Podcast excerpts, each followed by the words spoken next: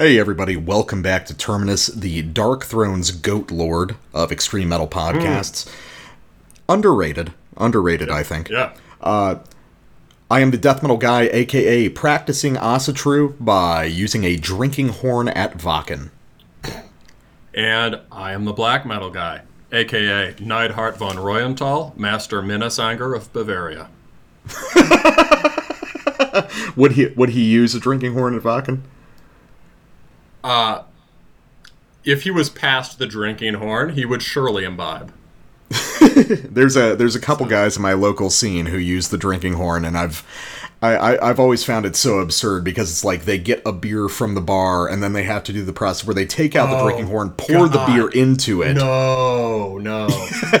I mean, I feel like at the right show, like at the right setting, maybe. You know what I mean? Or like if you can just pass it to the bar wench and have her pour Fill up your horn, yeah. Even yeah, that seems like some bartenders would be down. But like uh yeah, that's just like going to the local going to the local metal bar to see, as you say, a band that sounds like death metal and Pantera. so not not real not really time to bust out the horn. Oh, but they that's that's that's part of the uh, that's part of the kit. You know, they they have to do it. All right. Uh, so, uh, Greater Terminus Co Prosperity Sphere, we had a weird point of intersection here. Because, uh, well, do you want to tell the story of this uh, this first part? Oh yeah, no, I was just on Bandcamp and I saw this uh and, and I saw this this grindcore uh I guess this is a full, grindcore full length in a way, you know, or grindcore EP. Um that and the name rang a bell for a couple reasons. And like I felt like TDMG may have mentioned them, but also the band uh has a name that I almost used for a kind of crusty, sludgy, grindy band many years ago. Uh, and uh, it was Active Shooter. And, uh, so I, I, you know, I pussied out, but these guys, uh, I pussied out because, you know, that was just when it was getting hard to get gigs on the punk scene if you had the wrong kind of name. Yeah. Um, but uh, you know, but that that name would have been excessively punk for the punk scene. um, so, uh, but I'm I'm certainly glad these guys have done it, and it's it's the music is pretty cool too. Uh, and I said, death metal guy, look, look, it's uh, it's active shooter, and he was like, take it away. Oh, oh, oh, oh! I'm supposed to just jump in there. Okay. Uh, yeah, no, I was like, Yeah. oh yeah, active shooter. They're they're they're uh, friends of friends of mine. I had a uh, a buddy that moved into the area over there who regularly plays shows with active shooter. Uh, you know, I see his posts on Facebook a lot, so I was like, oh, this is cool. And I've never actually listened to them, but. Uh, uh, I'm interested to hear it based on your recommendation that it's good shit. So uh, I think we're just going to listen to like the first three tracks Yeah. off this EP, right? Well, yeah, what I want you to do is tell me what kind of grindcore this is. I think, as far as I can tell, this is grindcore made by people who listen to a lot of metal, and not just like the death metal you would expect death grind people to listen to. Okay. But uh, yeah, so we're going to listen to uh, a sequence of three tracks. Don't worry, it's only about two minutes. Uh, it's uh, an intro into Urban Decay and Anhedonia. So uh, let's check these guys out.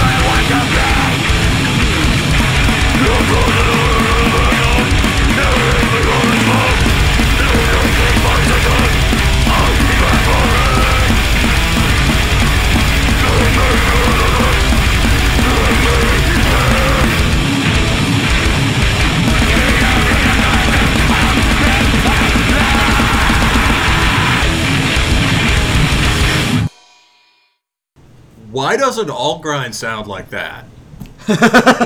well, I mean, uh, well, the secret is a lot of it does. You know, I mean, you were you were asking before we got started. Um, you know, who does it sound like? And uh, well, we're gonna have to go to the same city as Active Shooter to one of secretly the most important grind bands in the U.S. in terms of their influence. Have you ever listened to uh, PLF? Puppy Liberation Front.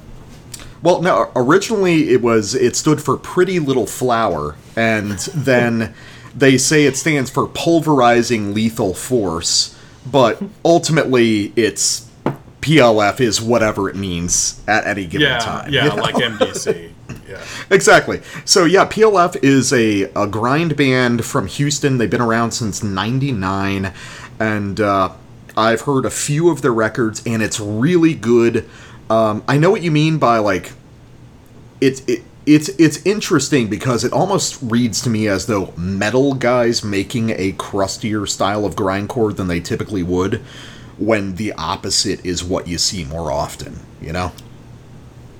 Yeah, that's what interested me. It's like, I mean, because this sounds, I mean, in some sense, this sounds a lot like revenge, but like, it's like people make, it's like, yeah, there's, I was thinking it's like a grind, grind guys who really, really understand revenge making grind, but maybe it could be the other way around because this to me, this to me seems the opposite of, you know, there are all these fake war metal bands by like crusty dudes, right? And it mm-hmm. all just sounds like it's all this sort of meticulous attempt to imitate surface details of revenge that just make it sound kind of like grindcore, but doesn't really grind any more than it did in the first place, and it just sucks, Yeah. right? Whereas this is like people who are using grindcore format, but incorporating that kind of like, you know, this kind of like noisy guitar, Kerry King dive bomb shit. Um, it sounds like they could listen to shit like. Uh, I've been obsessed with Ares Kingdom lately, but also just like Angel Corpse and stuff like that. Like yeah, really I can see that. angry, angry, yeah, angry martial American thrash. Yeah, no, I mean, I don't really know that much about PLF personally. I mean, I think they're one of those bands that's like the most metal side of their hardcore scene. You Yeah, know? yeah, yeah. But clearly, these guys are like right down the middle as far as what they listen to. And then, if you like that, um, I'm sure you've heard them before, but I would recommend going back to Phobia. Uh, that would be a good one. Oh yeah, Yeah. I'll have to. I don't know them well. See, this is the thing: is that this sounds like this sounds crusty, right? Like that intro track sounded very crusty, right? That could have been like Amebix or something, but um, but it doesn't sound like most of the crust grind that I know, which is highly rooted in like chunky D beat stuff and napalm death and whatever, right? Oh, I would definitely recommend Phobia is worth going back to then. Uh, Phobia, good guys, uh, very good live shows, fun 15 minute full lengths, you know, very good band overall. Sounds good. Um, All right, so with that journey south, let's go even further south. Uh, so I've made an effort on the show as of late to uh, try to bring up like the South American and Mexican metal scenes a lot more. Um, last week on the show, we covered the wonderful debut record by uh, Tiradero de Cadavres. Uh, which I realize you translated. That means corpse dump. Holy fuck, dude! yeah, and I was trying to think like, yeah, no, that shit is too real, right? yeah, that's that's nasty. I like that. um, there's a um interestingly there's right so that's clearly just about the place where the cartels go to throw the bodies but like um it picks up there's some resonance there with um you know like anglo-saxon or something you could you could say the corpse mound or the corpse hill yeah, right? There's there's an amebix lyric like upon the corpse hill of the slain. Right? And so there's this you know like so much of the cartel shit there's just this this ancient stuff resurfacing in these unexpected ways. Definitely. Um, so uh, YouTube happened to recommend me through the algorithm, and probably by listening to my phone and through the chip implanted in my head, uh, the Mexico Black Metal Fest, which was a live stream festival featuring all uh, Mexican black metal bands, and then, you know, some other stuff sneaks in there, some stuff that's a little more death metal or a little proggier, but it's centering around black metal. And uh, I watched a few bands off it, and I really have a love of exploring local scenes, you know, because these are all small bands. There's not any huge headliners or anything. It's everybody getting together and recording to be able to pull off this live stream. All right, so uh, before we go on to our rundown, real quick, social media, follow us. Death Metal Guy on Facebook at Terminus Podcast or the Black Metal Guy on Instagram at Terminus Extreme Metal, but you all already know that. But if you really want to support us, then you got to give us the uh, 16 digits of your credit card, the uh, expiration date, month and year, and the three digits on the back for the security code. And you can do that at either Patreon or Subscribestar. $3 and up gets you access to all of the Terminus Prime bonus episodes, the newest of which we're going to be uploading right around now when you're I hearing know, this. I know, I know. yeah. yeah, we should upload I'm a little behind on that. Yeah. we should make it worth it for people to to Yes. buy it to, to buy our feelings and uh, five dollars and up gets you access to the terminus prime uh or not the terminus prime but the terminus black circle sorry you know i've done this so many times i get jumbled now you know Fair Uh, enough. but you get invited to the Terminus Black Circle, our private Discord server, where we discuss the finer points of abstract German black metal, and I take fun polls to see what you guys would like to hear more of on the show. So. well, I did that for the first time today, you know, just to. Oh, you took a make- poll? That's nice. Eh, kind of, you know, informally. It's just like, hey, you know, what have you guys.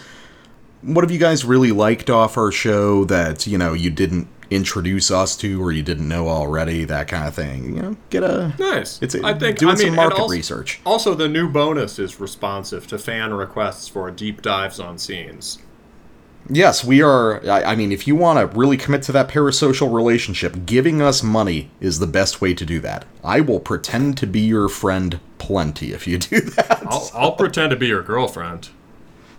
that's that's fair. I'll do that too. I don't give a shit. We're gonna start up the OnlyFans soon. Um. All right. So, uh, what what do we uh, what do we got today? I think we're uh we're not. Oh, we're doing the we're doing the full mix up today. I believe. Yes. All right. All right, but you're so, starting us off. What do we got? Uh, starting off with some highly sword-oriented black metal from Hanternoz. Uh, Full hashtag Swordboy Summer. Sword Boy Summer. Um, this is off. Uh, this is off. Auflu, Aufluve de Loire. Sorry, I took a sec to recalibrate from Sword Boy Summer. Um, and uh, and it's uh, on Antiq Records. Uh, Hanternoz is a band of the guy who you may know from Vehemence. And Antiq is the label that he runs that puts out related stuff in this French chivalric cluster. All right, and then. Oh wait, uh, and I've also got the next one. Right? Oh wait, it is split in halves. I forgot. We we we messed around with the format this time. So. Uh, we just went for the brutal split. Yeah. So um, so this next one is uh, something in Cyrillic, uh, and if you put that in Latin, it's you can pronounce it as something like Aza Solncem Luna, uh, and which translates to "and beyond the sun, the moon." And the title of the record is "On a Broom to the Stars."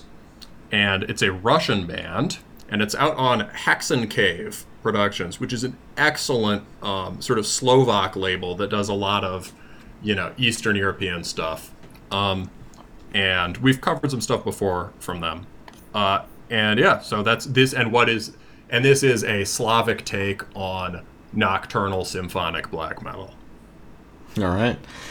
All right, so my half, uh, mine was kind of abrupt. I had a couple records that I planned on featuring, and release dates for both of them got pushed at the last minute, which uh, meant I needed to scramble a little bit, so I just found some interesting stuff that might be relevant to our listeners. So, first up, I have the uh, second full length by uh, a little bit unsure of the pronunciation, but the record is called Inert and Unerring.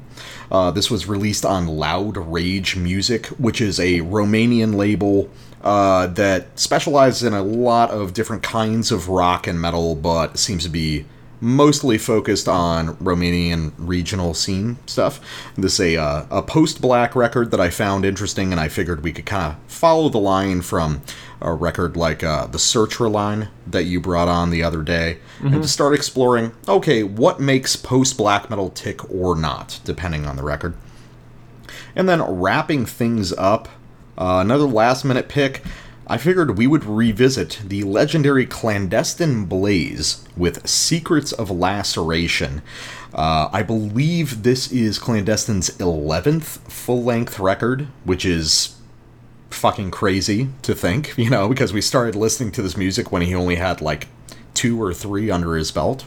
That's probably Uh, true. Yeah. Yeah, and of course, this is released on Northern Heritage, Mikko Aspa's label, as has every previous Clandestine Blaze record. So, uh, this is going to be kind of a deep cut thing for the serious Home label. listeners.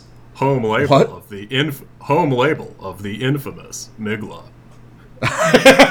Hey, remember Mikko was the guy to give uh, Mgła their, their first big push. You know, we always forget about that, and I oh think no, that I know, uh, I know, I know. I think that might become surprisingly relevant on this new Clandestine Blaze. But uh, we'll get around to that. What's that I hear? Rolling down from the mountains. Could it be? A spring torrent of autism. Hailing the soundtrack to Swordboy Summer. Hashtag Swordboy Summer. That's gonna be our new And- thing. Is just like slipping in the hashtag all the time until And as it adopt descends from the mountains, you know, the uh, the torrent turns into the majestic Loire River, which is the centerpiece of this record by Hanternoz, for on uh, out now on Antiq. So, Hanternoz, you probably don't pronounce the H too much. Hanternoz is uh, this band has been around for a while. Um, they they started out with a full length and then did intermittent shorter releases, and this is only the second full length.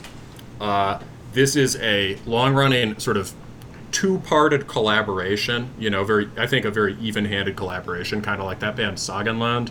Um, Between Ever Moore, who runs Antiq, and Sparta, who's in a couple bands that uh, I don't know, and I should try to mention what those are at some point. But um, uh, but Ivar Moore is his main his the band he's best known for is Vehemence, which is just uh, really outstanding French chivalric black metal. I remember I told you you'd like them, and you finally Oh, yeah. checked them out. Huge, huge recommendation for me. Yeah, hundred percent. Yes, and you can hear some of that here, but it's a very different take. Um, and he's also got this really weird kind of band that's basically not like folk black metal, but more like black and like black metal informed kind of psychedelic medieval folk. It's called called Grylle, G R Y L L E.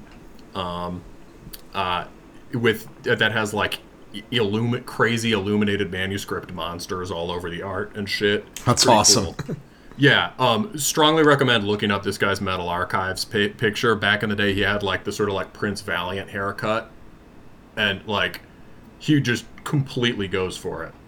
Um, like total commitment to the medieval aesthetic. So, um, yeah, should talk briefly about the the scene. So on this show, we talk about how many French black metal scenes there really are, right? Um, and in terms of the chivalric black metal scene, you can trace the roots back to things like, in terms of sonic stuff, you can find precedent in Hirilorn and Seigneur Voland and things like that. Uh, you know, Bekira, Osculum, those kinds of bands. But those are all a little more sort of, you know, raw, sinister, you know, kind of stuff. This is, um, as it exists today, uh, it's more, it's usually more, has more sort of polished production, musicianship, uh, intense musicianship. Um, and Antiq is one of the main linchpins of this scene. So there, there are other other bands in that constellation on this label.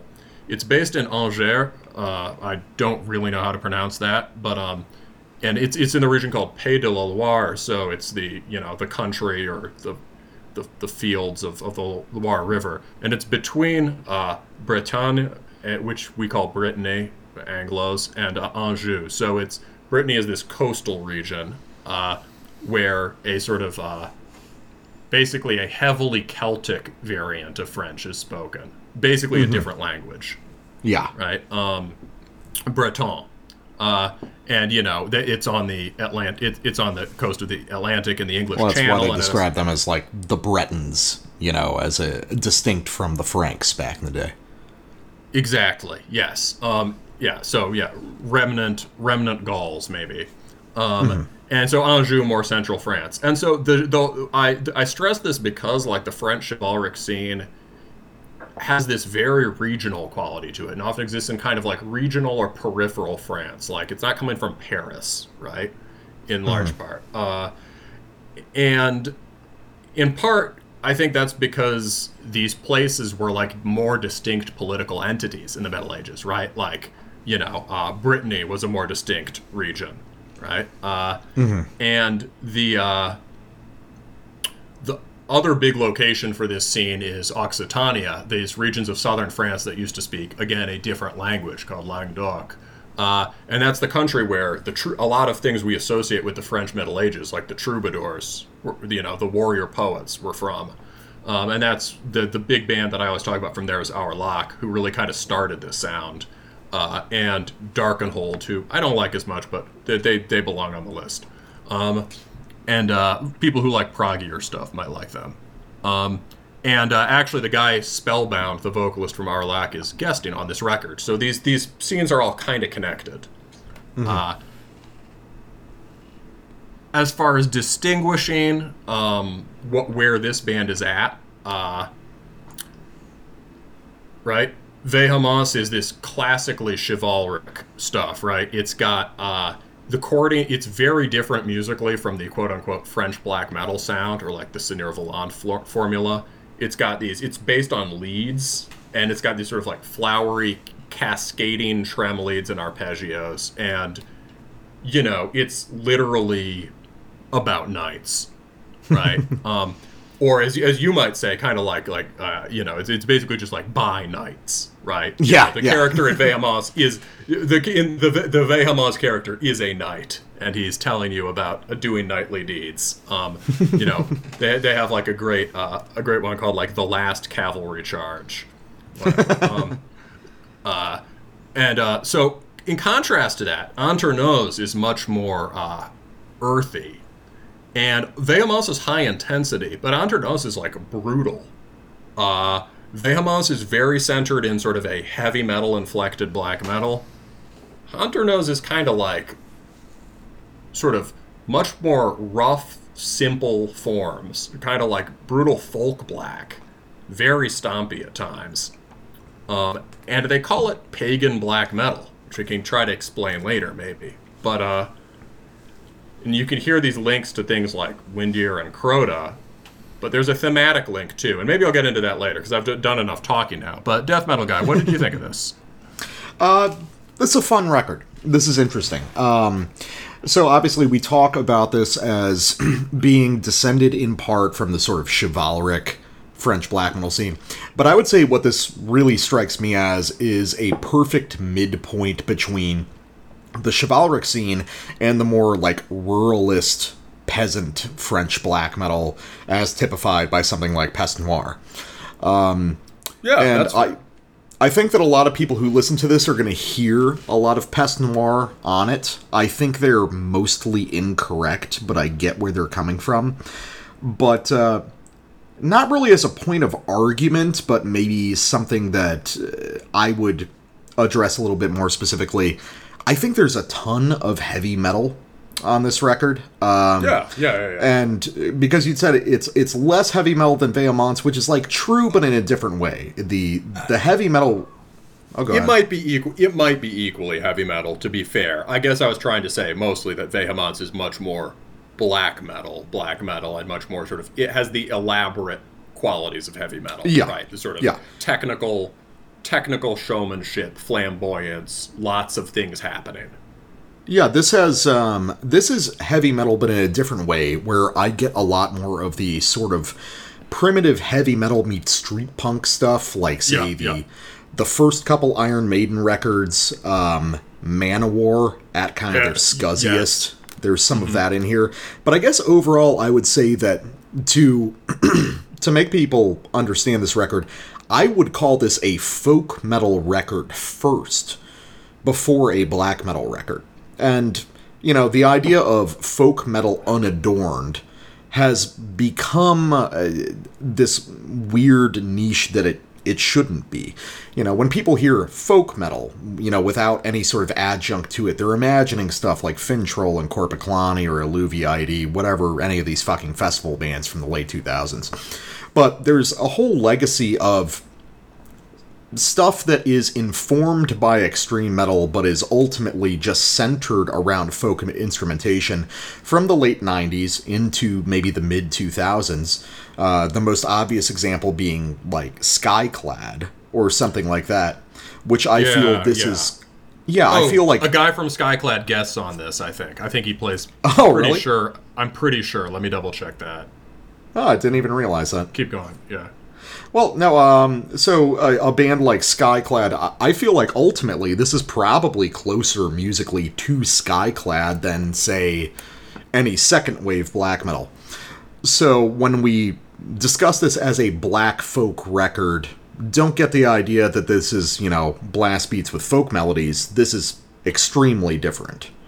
Oh, certainly. Yeah, you would really want to distinguish it from sort of folkish black metal as defined by Aryan from Hidden's Heart, right? This is like Yeah. Saganland has these melodies that have folk roots, kind of, or or Asgrauw, or these bands will just have folk shapes in the melodies, but it's musically it's guitar driven, riff driven black metal. Odal, really good example of the old Odal, right?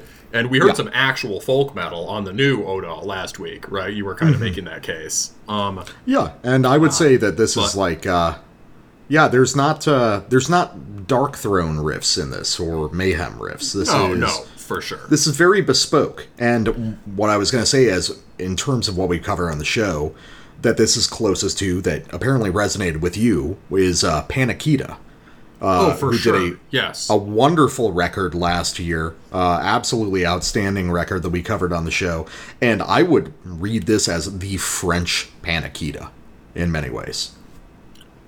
Yeah, well, I think Panychida, the songs are structurally more heavy metal.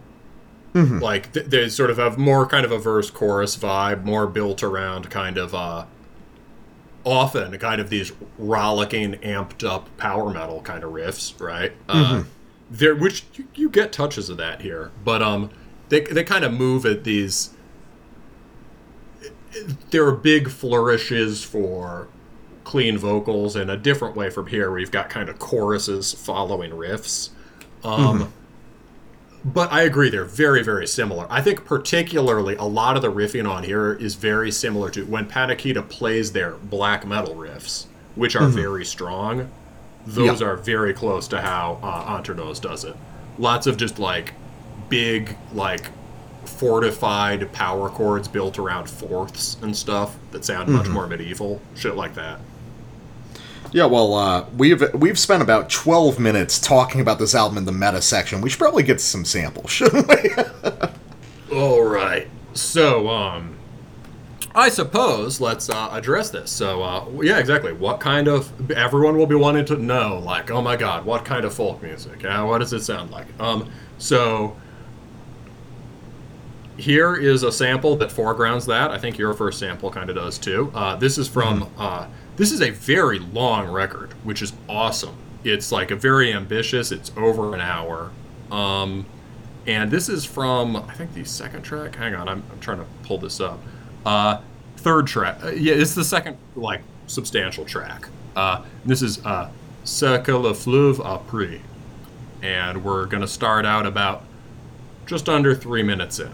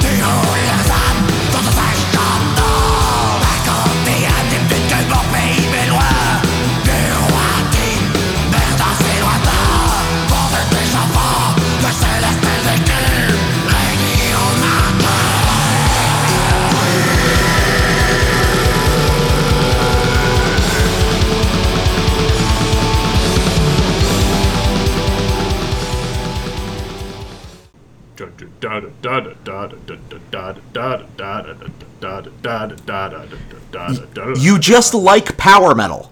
You, that's I- you just like power metal. I like it when it is used correctly.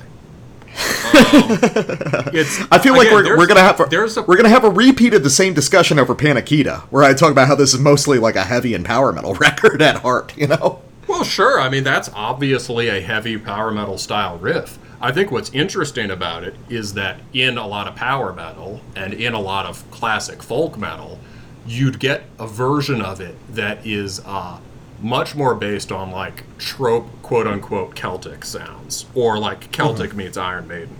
Um, so you might just get a version that's like da da da da da da da da da da da da da da da da da da right? And what what sets this apart in part is like the uh, really rapid turn on the end.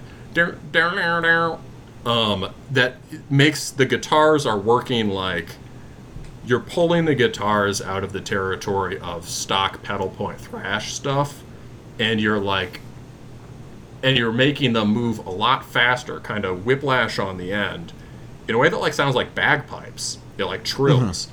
And then you know when the riff repeats, you know the second time it doesn't drop a, a whole step like it did before. There's actually it, it, it goes up. There's a chord change up, and there's a lovely embellishment on the melody at the end. There's what this guy really has is what I love about this record is that so many of the riffs are very quote unquote simple. Mm-hmm. They're simple, they're distinctive, and they sound like, in many ways, like. I mean, yeah, this in many ways does sound close to things we've heard in other bands, but like, there, this guy, the guitarist has a voice, and he really has an ear for like combining the good parts of this like power metal, heavy metal stuff with actual folk music. Mm-hmm. Um, Well, I, I I, I can say more about that, but you should say say something first. Oh well, no. I, I was just gonna say I, I think that you hit on what makes this special is the adornment. You know, the the sort of embellishments everywhere, which is something we've come back to again and again. Which is, you know, you can use these very traditional sort of heavy metal arrangements, but you have to spruce them up somehow. You have to you know, even if it's something relatively minor, you have to constantly be developing these ideas in interesting ways. And I think that's one of the places these guys really succeed is, uh, you know, a, a lot of, at least from riff to riff, you know, chord structure wise, this relies on the same sort of intervals you've heard before in traditional heavy metal, folk metal, power Yeah, metal, sure. etc. But it's the embellishments, it's the the sort of lush uh, interpretation of them that makes them special and makes them more compelling, which I think is something that's underappreciated by a lot of people. You know, Uh, because you know on the show we talk about the idea of stock melodies. Well, stock melodies are fine if you're making them your own, and Hanternoz is a band who makes it their own all the time. Yeah, and you know the, the additional thing, like you could be like a, you could be like a pretty damn good, say, power metal band, or a pretty damn good black metal band using power metal riffs, and play. Uh, you could take those metal riffs and throw in little adornments in various ways and make them your own, right? But the cool thing of it, the specifically cool thing that I think makes this a great band, is the way that he's like because those things rely on these troped, flattened down ideas of inherited ideas of folk music, right? Filtered through Maiden, filtered through all this stuff, right? It's he can access the source of it, and so he's in a sense he's embellishing stock melodies, but he's also just actually working with the raw material that those stock melodies were built from in the first place. So Yeah. like, uh, so the cool thing about this guy, right, is uh, I think even more These you guys, remember, it's a duo. Yeah. it is a duo, and I assume that the other guy has a big hand of the songwriting. However, what I know is Evermore's work, and I know like Okay, I gotcha. you know, I mean, yes, I I seriously like yeah. The other guy has a band called Creatures and a band called Catedas, uh, that or yeah that and, and I, I don't know either of these. Um, so so who I can talk about is the guy who's in Vehemence, but anyway, I think this is probably true for both of them. Is like there seems to be some study of medieval music here.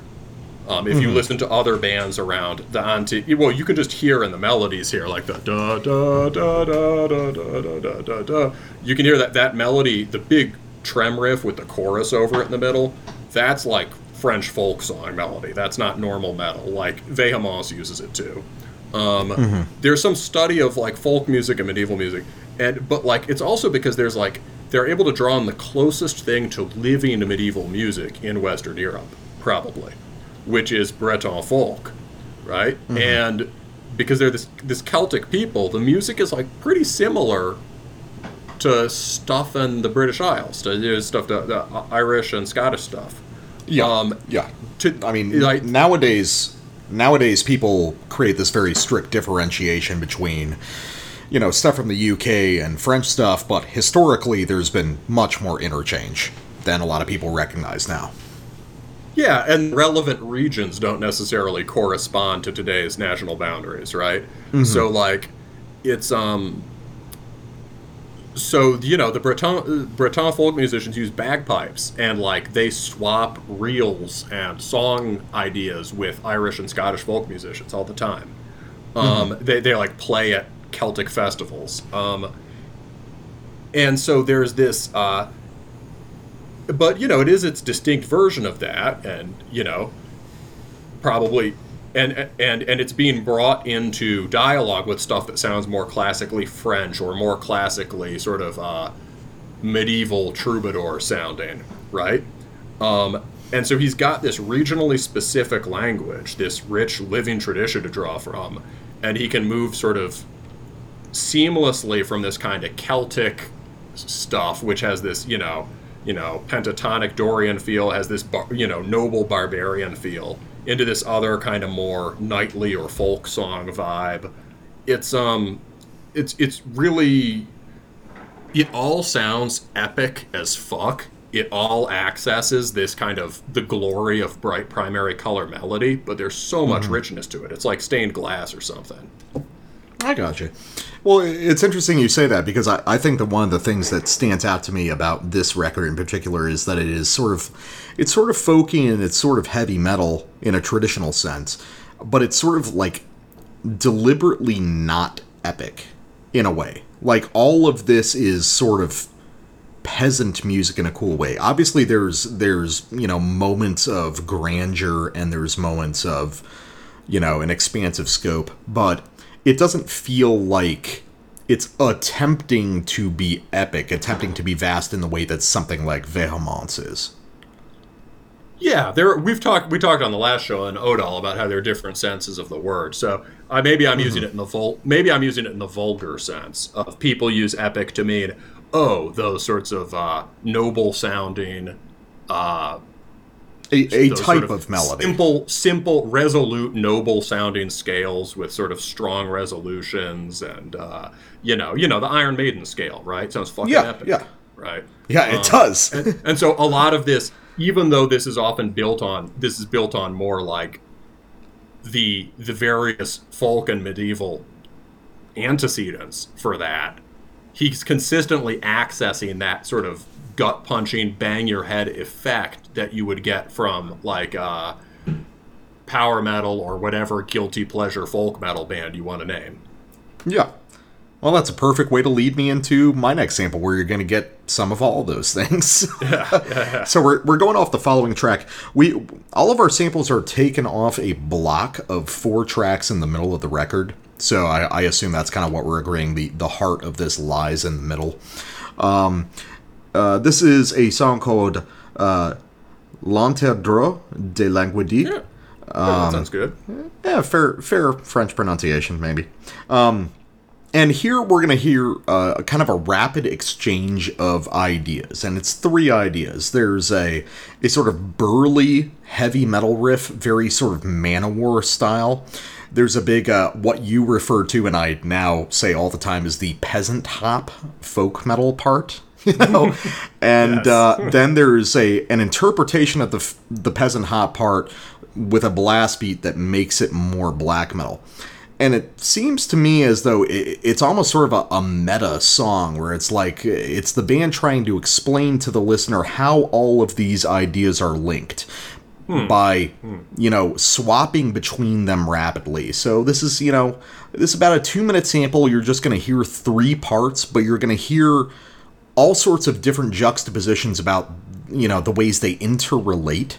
Um so let's uh let's check it out. Wait, i, also, I want to know what you can, think. Can I say one thing before? It's oh uh, god this is um, as far as guesting, this is oh, so it's it's not Skyclad, it's Skyforger, but they have a Oh, bagpiper- Skyforger. Yeah, yeah, they've got a bagpipes, flute, and percussion guest spot from a guy named Geoffroy Geoffroy Delaria, uh, who's also in like Skyforger, Les Bâtard du Nord. These kind of more like actual folk metal bands. Yeah, yeah. Skyforger is awesome. You should check him out. So, all right. So, uh, L'Antadro de Languedic.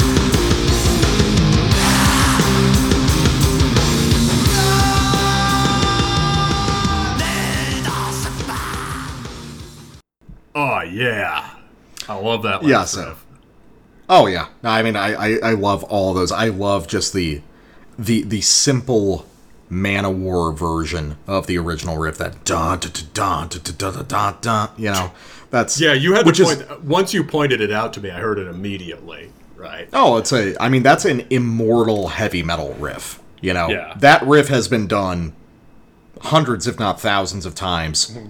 and it's fine. That belongs to all of us. You know. Mm-hmm. but uh, yeah, I, I- think uh, so. Obviously, that's part of an extended passage. You know, we're about a minute in when we start it, so we missed like one sequence of the heavy metal riff into the folk hop into the uh, the blast beat, but then it kind of repeats at the beginning of the uh, the the section that I provided. So it feels to me like it's there's something almost explanatory about it. You know, it keeps darting between these different parts. It is describing, in a sense, the interrelation of these things, uh, which is you know something we've talked about. Which is you know, black metal is heavy metal, is folk music, is all these other things. Um, and I think that these guys in this band in particular are maybe more consciously aware of that connection than a lot of guys are. Who, and don't let me, you know, don't let that lead you to believe I'm saying that, oh, if you don't know it, that means the music's not as good. No, that doesn't matter. But I think these guys are a little bit more consciously aware of the relationship between all these parts as they make this music, you know? I hear what you mean, and they're also good at playing all of them. Yeah. Right. Yeah, I mean, there's these are- never there's never any clunky transitions. This is very elegant, very professional music. But yes, you could you could to people who are sticklers about particular styles, you could isolate one of these riffs and they'd like it, and they wouldn't like the other ones. Hmm. You think so? You know what I mean?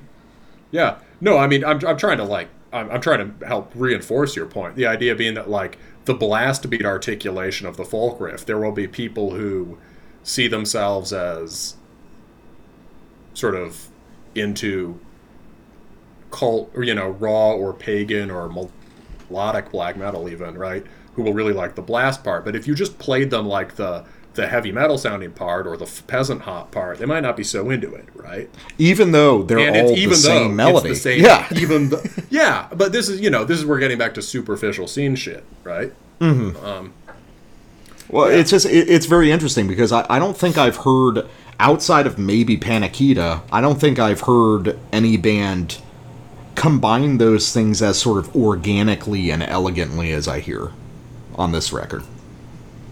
Yeah, for sure. It's definitely it's definitely the underlying melodic forms that are stitching the styles together. Mm-hmm. And you know, the other thing I thought about this, which relates to your impression, um, I, I think I like your idea that this is this kind of uh, narrative about the music. It's also, in a certain way, this is a very musician-y song.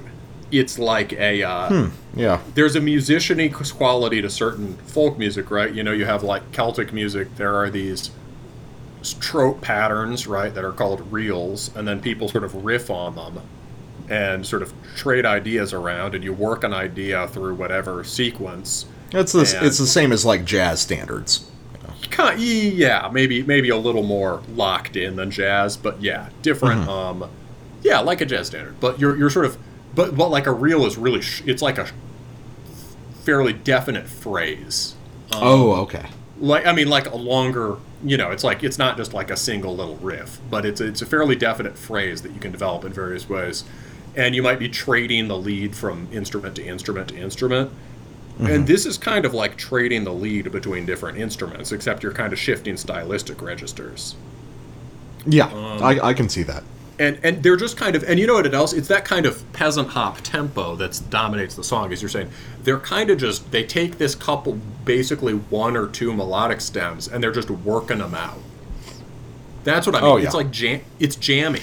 This song just wants to like jam on this sick riff and each each time it comes in they're going to try to make it as sick as possible and the vocalist will attack in a certain way. But it's just it's kind of just it's got this very kind of walking pace. Um, Mm-hmm. Takes its time. Does that make sense? No, I get that. Yeah, Yeah, it's yeah. A, this is definitely like chilled out exploratory music. Yeah, it's really not trying to. Yes, it's not really trying to get it. It's not trying to sell you anything. It's just on Yeah. a pilgrimage uh, to go see a saint's elbow. I like that. Yeah, gotta go down to the uh, go down to the reliquary, visit the elbow. You know, Exactly. Yeah, yeah. I hear if you I hear if you rub the elbow, it gives you it gives you rock hard erections for the next forty years. oh, that's Um, a that's an elbow I need to visit then. Shit. All right, All right what do you got next? It's uh, I got uh, Va Nas Creve. Um, this is like in terms of like what is or isn't epic. Well, some people use the term to refer to really long songs.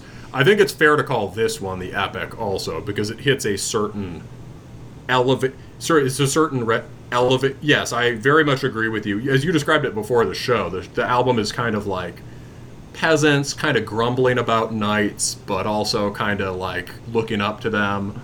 It's Yeah. Which I thought was just a really lovely way of putting it. And Well, I, I like the way you described it as like man at arms black metal.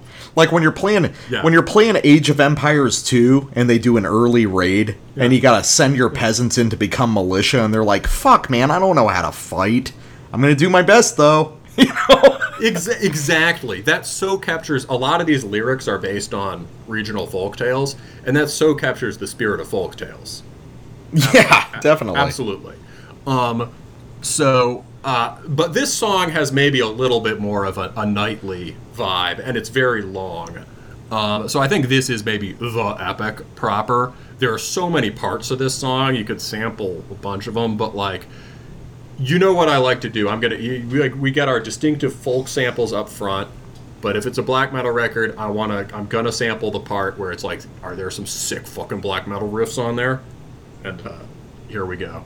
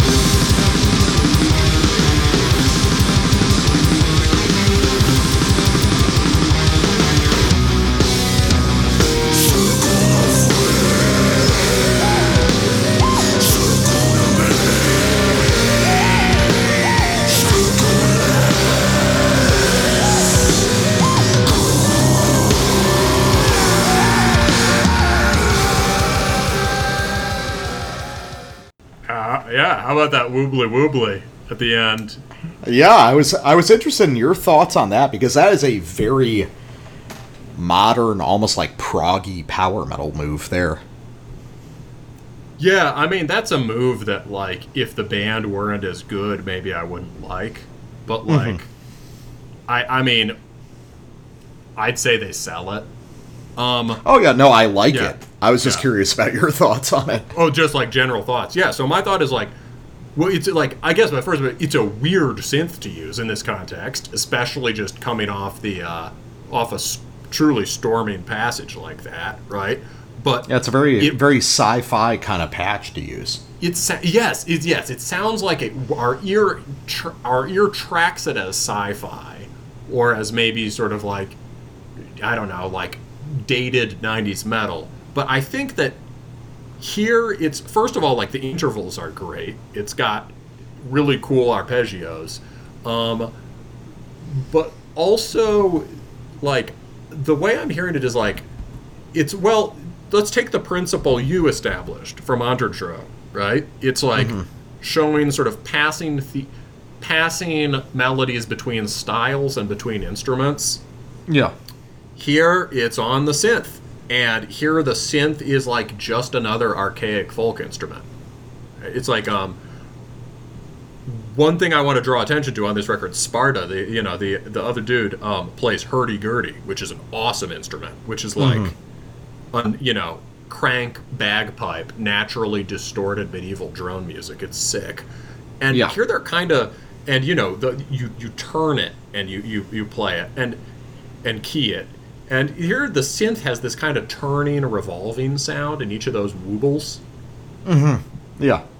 So it's, it's a little. mean- it doesn't sound like a hurdy gurdy, but it's a little bit. It's got this kind of. If you de-link it from the sci-fi, it's got this kind of like organic burbling quality, and you can hear it as just, oh, somebody could crank this on a hurdy gurdy. Somebody could saw it on a violin.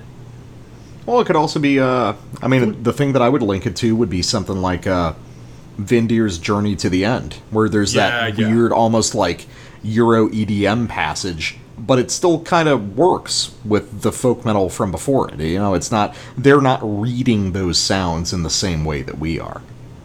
Yes, yeah, yeah, for sure. And after all, you know, Varg listened to techno, and um, the uh, who, who's that? Um, Halyaruna, right? They did Yeah, that yeah. massive cover of Journey to the End, where they take the techno part and make it the main part of the song. Yeah, and they and they turn into like a, a weird kind of dubstep part. you know. Kind of a, a banger. Yeah, yeah, yeah, yeah. O- obviously, I loved the riff before the riffs before that. I mean, I think anyone who listens to the show knows that those fulfill my criteria for, uh, you know, sort of uh, severe, noble but severe ripping black metal riffs. Um, yeah. those are close in style to the way he plays in Vehemence in terms of this lead driven stuff. The counterpoint on the first one, if that's exactly what it is, but the the, the two you know the the two- the the parallel or not parallel the the independently moving melodic lines on that first riff are so sick. They're like moving they're not exactly going in opposite directions but they're going basically in opposite directions. Creates a really kind of grinding grim quality to it. Um this is just the whole attack there is way more brutal than Vehemence. Oh yeah, definitely. This is this is designed around rougher edges than Vehemence Yeah. is. Yes. And just before the show, we were talking about Soren. That 2nd riff has this kind of Soren pulse to it. Um, I it gotcha. Doesn't have the doesn't have the bizarre skronky quality, right? Um, but but yeah, no. So just he knows how to do just a really crushing black metal part, but then this bizarre synthesizer folk follow up is pretty fucking cool. Definitely. All right, so uh, let's get to my final sample. Uh, this is off the sort. We've been going one after the other in this sequence of tracks in the middle. So we're I'm going now to uh, Leroy René a Fate Mander. Uh, so obviously it's a French black metal record. I have to include the one giant Seigneur Voland riff, but uh, I knew it. yeah, yeah, you called that I was gonna pick this part before I did. Yeah. But then there's interesting stuff afterwards. So you've got a very, very like punky, like again, first two albums of Iron Maiden thing that goes on after which, and then there's a, a sequence of a couple riffs interchanging over a very strange, cascading rhythmic figure. Uh, it- and it lasts about a minute or more, where they are working out melodies around this very asymmetrical kind of rhythmic figure, which is not the kind of thing that you typically hear in, say, folk music, but it is the kind of thing you hear in heavy metal. So this is what makes this unique and sort of wedded to metal as a style as a whole. Um, and I just found it really interesting and compelling. So uh, let's uh, let's try it out.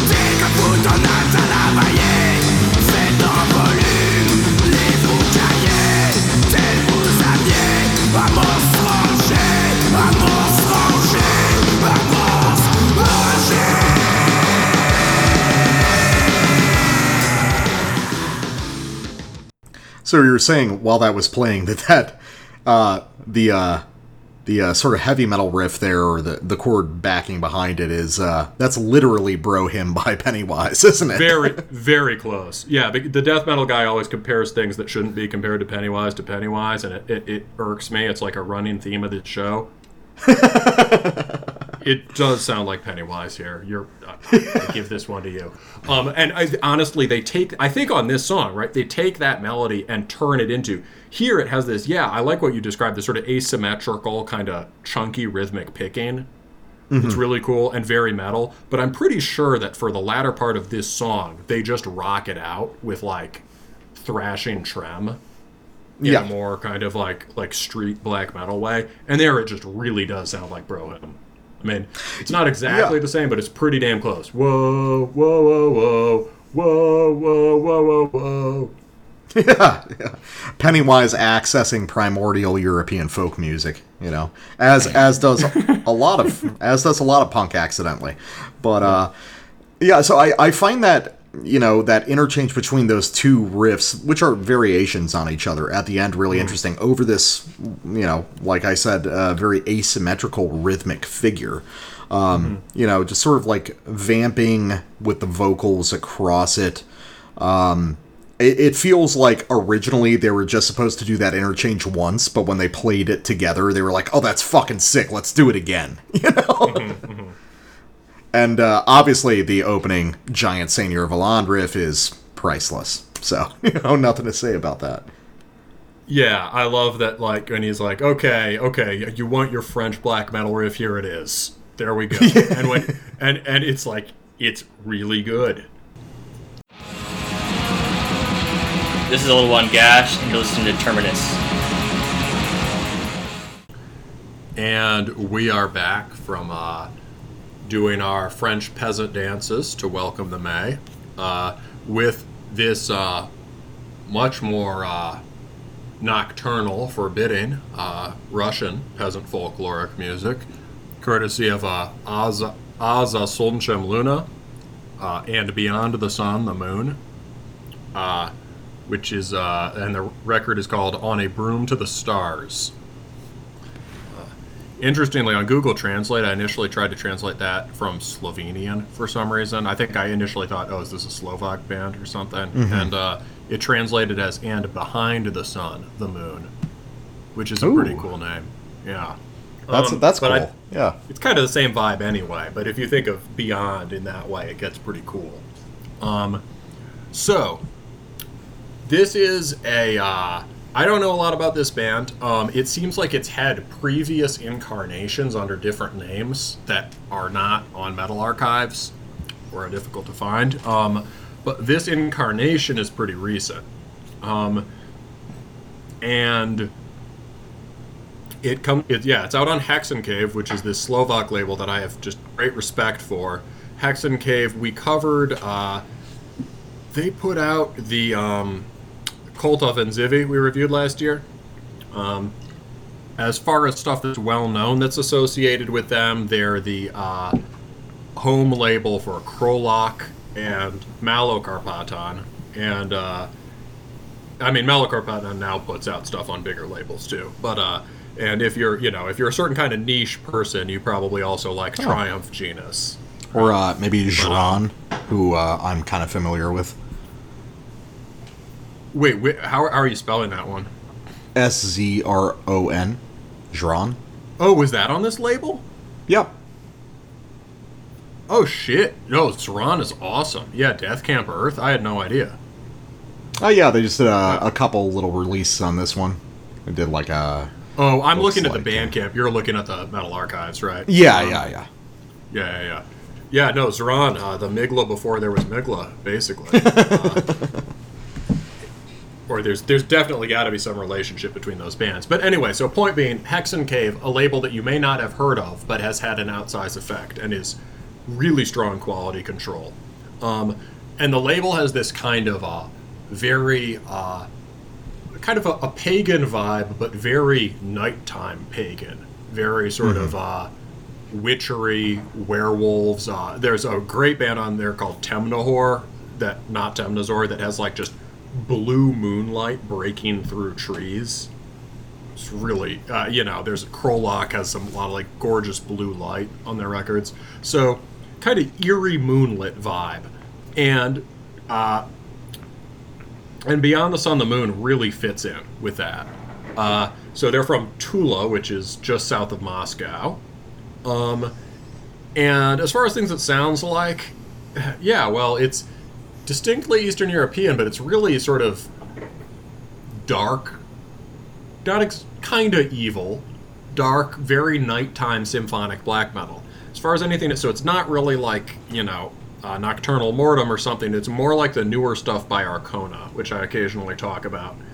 And as far as classic reference points, um, certainly uh, early Cradle of Filth, Dusk in Her Embrace, which is a big death metal guy favorite. Hecate Enthroned, um, Emperor pre Night Side, so like uh, you know the Emperor EP, Hordanes Land, stuff like that. When they started to get the keyboards, but before it was Prague, Prague Yeah. inflected. um, and uh, yeah, you had a couple other name drops for this. Yeah, well, in terms of kind of, because obviously, well, I, I was surprised you, you skipped over referring to this as Gothic, which it very much is. Yeah, general atmosphere gothic. Yes. Generally Gothic, and uh, yeah, so I I just happen to know uh, a couple name check groups in this style. Um, I would say, for instance, uh, an example would be old uh, Theatres des Vampires. Uh, From France, uh, who were sort of an early Cradle of Filth clone, and then I think don't quote me on this, but I think they branched into more like gothic EDM stuff later on after their time as a metal band, but I would have to double check. And uh, from Russia itself would be Black Countess, who was uh, it's a it's a project that is like kind of a joke to some people just because of the sort of like lyrics and the thematics of it which are extremely pornographic. This guy just loves like gothic lesbian vampires and stories about them. Uh, which i mean at the same time it's like i mean i listen to brutal death all day. Is that sillier than anything i listen to? I don't know. But uh black countess uh the old records actually are very good sort of extreme gothic metal in the traditional cradle vibe uh, beyond that, yeah, there's like obviously the thing everyone's going to hear immediately is Cradle of Filth and Hecate Throne. but I think that what makes this so distinct is that, um, it's uh, you know just how much Slavic black metal is in here. You know, it, the core of this really is almost like primordial Slav black. We're, we're talking about like late 90s or uh, very, very early 2000s. Um, sort of augmented with that gothic Cradle of Filth feel. And it results in a record that is, you know, you're familiar with all the constituent parts, but it's uh, it comes out very different, I would say. Uh, you're you're gonna have to show me some of the Slavic sounding riffs because I think it they probably are draw sound like bands that I don't know. Would be my guess. Yeah, don't worry, I've, I've got something at the end for you. So, Yeah, for sure. Okay, cool. So, um, yeah, because this is gonna sound very different from your Gravelands or Druids or Astrofaes or even your Krodas, right? Um, So, okay, yeah. Uh, you know, yeah, for me, just this, uh, you know, and also, yeah, I think, but the thing that it does have that a lot of these Slav bands does is it does sound a little bit folky, but not at all in the, you know, is it black metal, is it folk metal quality of the Hanternoz. Like, more just like in the sense that all Norwegian second wave sounded kind of folky, or like something like Yeah. Emperor already sounds a little folky because there's this shades of regional character. There's Norwegian classical music and stuff, right? And if you so just like I would take the Emperor and just put it one click higher on the Folkometer, and you get that. Right? The Folkometer. So here, yeah, and so one thing that early Emperor is really good at is fucking ripping one two kind of punk or thrash beats with double bass. And this band is very good at sounding very fast. Um, here is an impressive song called Shadow Ritual of the She Wolf from the beginning to about two and a half minutes in.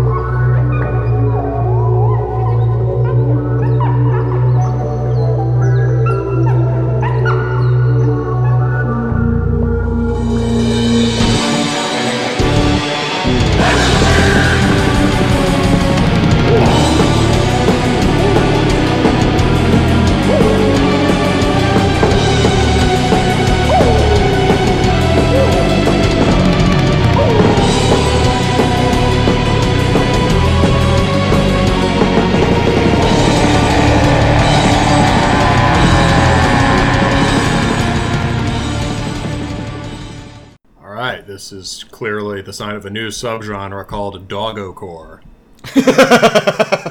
Well, they love uh, they love their big blocks of kind of like wolf samples or like witches cackling and stuff. It's it's very charming because I, sam- I don't know if I yeah. I don't know if I've mentioned on the show that I, I I've got a really big soft spot for sort of like witchy black metal.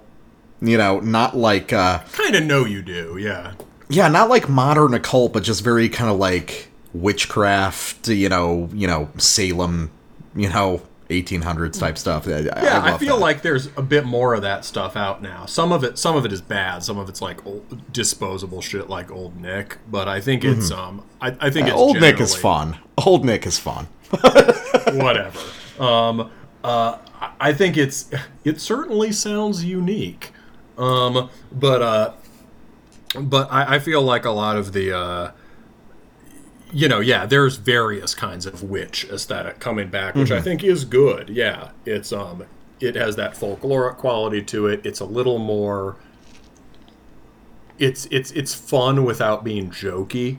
It can allow Yeah. you to be, right? Um, and so this Th- yeah so this definitely has that Oh, the cool thing about the nature samples they they use them s- first of all that i mean really that was like the first ever puppy sample i've heard on a black metal song. Like that sounded like a wolf pup.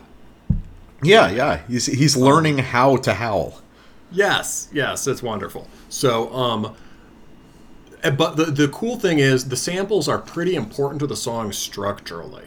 Um they're not thrown in random. What that randomly what they allow is this kind of um I think these songs are basically through composed. Like a section might have a few repetitions within a, a quick section, Yeah. but they'll never go back to the beginning of the song at the end or repeat the first part of the song. They'll never do like A B C A B C. Um, yeah.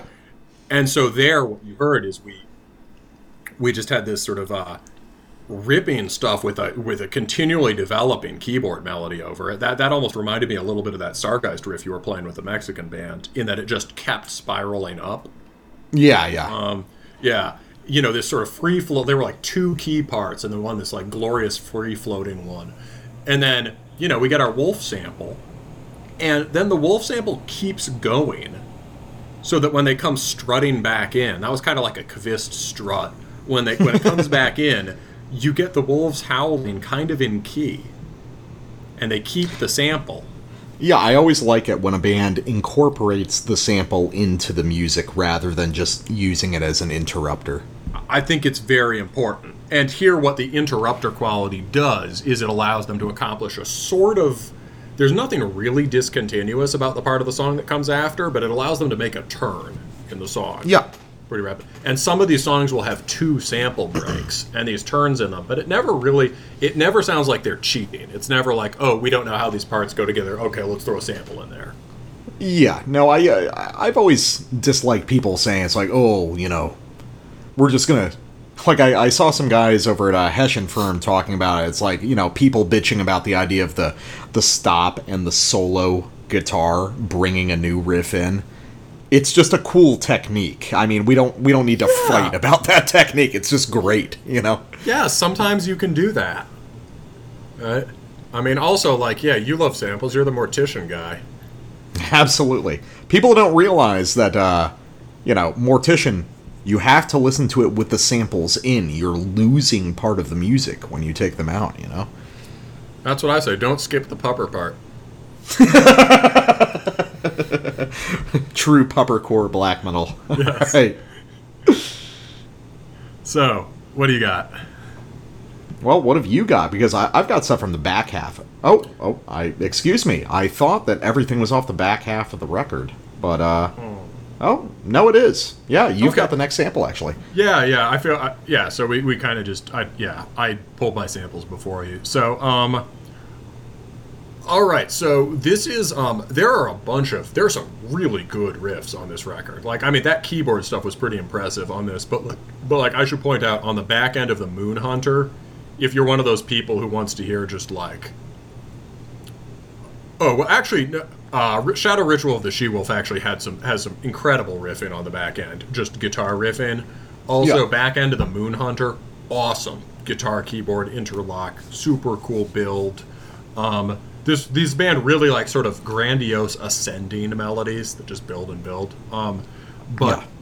I guess I'm actually moving backwards. Uh, or no, no, I am. I am moving forward. Ignore the Cyrillic. Just just look at the Romanized titles. Sorry. Okay. Yeah. No, I'm on on a broom to the stars now, which is a little later in the track list. So this is the title track. Um, I wouldn't say it's like the. I don't think it's really meant to be the stand, the centerpiece track on the record. Interestingly, but um, it doesn't really have the big riffs. But this is just the beginning is so cool. It's one of my favorite parts, and anytime I listen to this record again, I'll like be waiting for it. So uh, let's go. All right.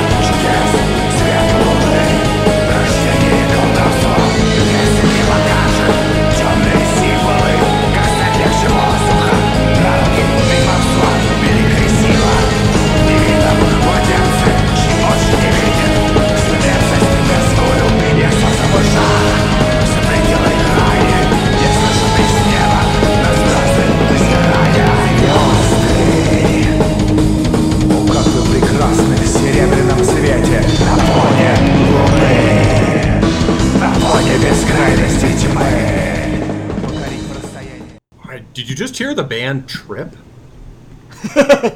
Well, it's uh, well, it's a. Are you talking about when they go into the uh, the bass only part? Just now, yeah. Where you get this racing punk beat? As you said, it's very Cradle of Filth, right? Uh, That's a, a that's a very specific cradle of filth technique where they will break out with a, a sort of like extended fill into a passage where the guitars drop out and it's just bass and synths.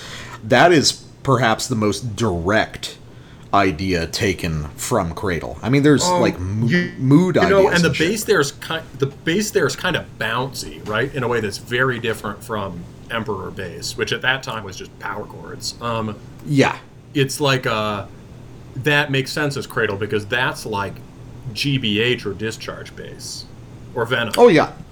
Yeah. Yeah. and it's also uh, you know, when you're talking about like the through composed idea, you know, the way that Cradle makes songs is um they loop but in a very elongated fashion. You know, a lot of the time the the first riff is the final riff but in an augmented form.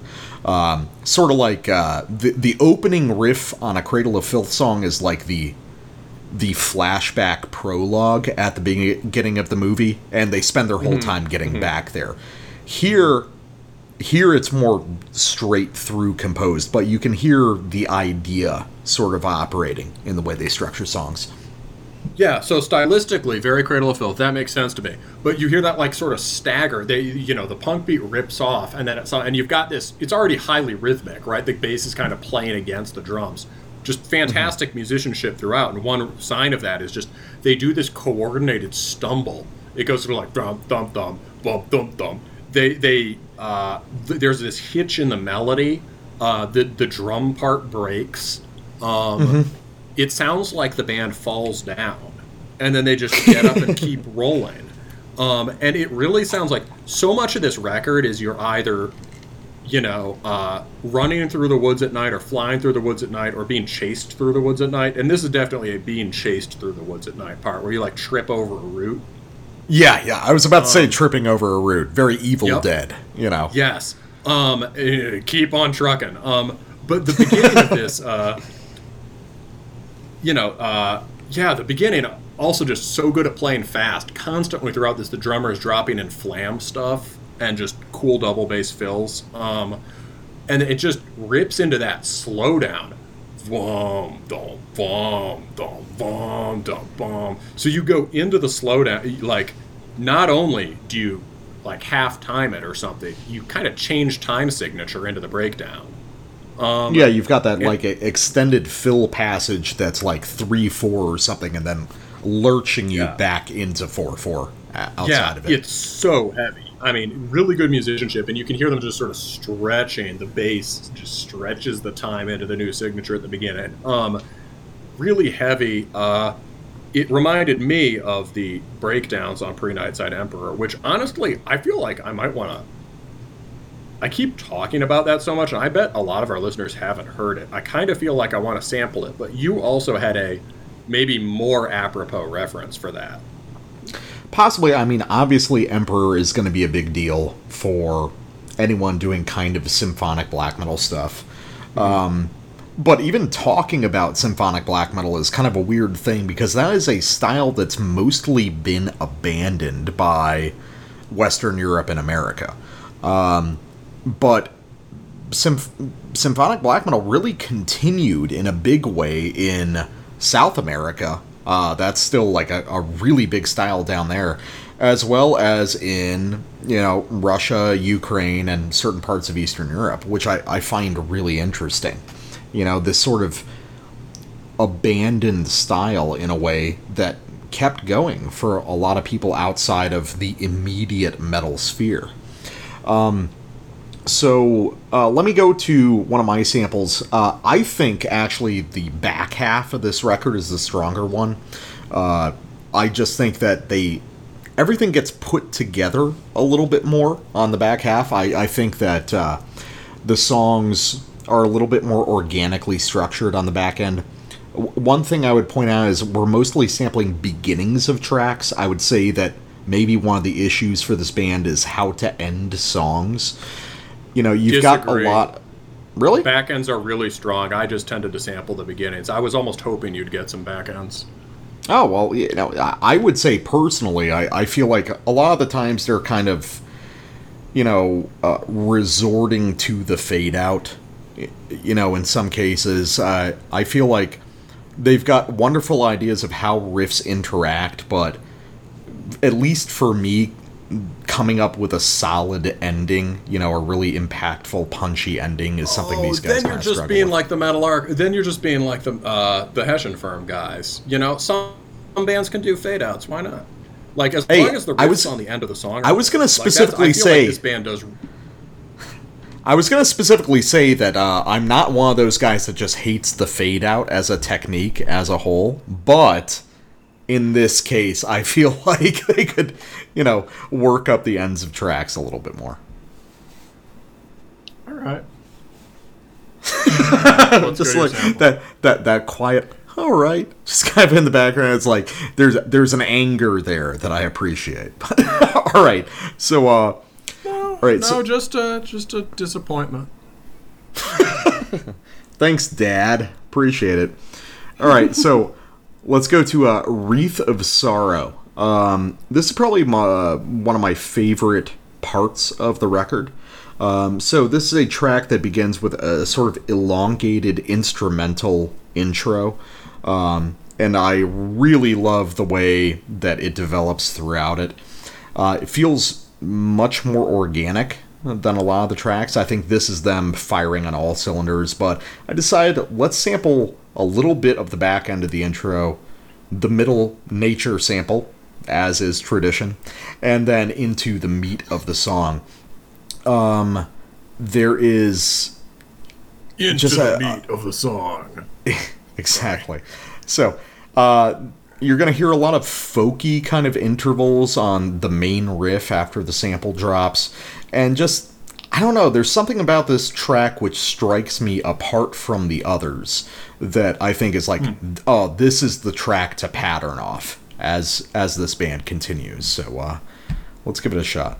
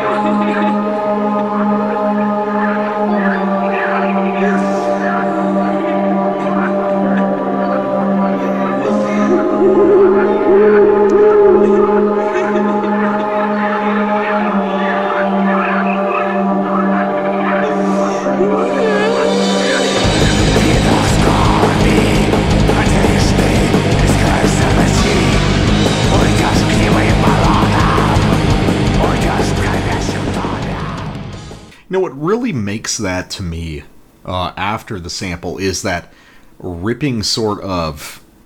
I mean, I guess it's almost like a stench core drum beat. That sort of extended thrash beat. That dun dun dun dun dun dun dun dun. You know, little trill on the kick drums adds a little more activity in the rhythm section, and uh, just it's a D I like it a lot.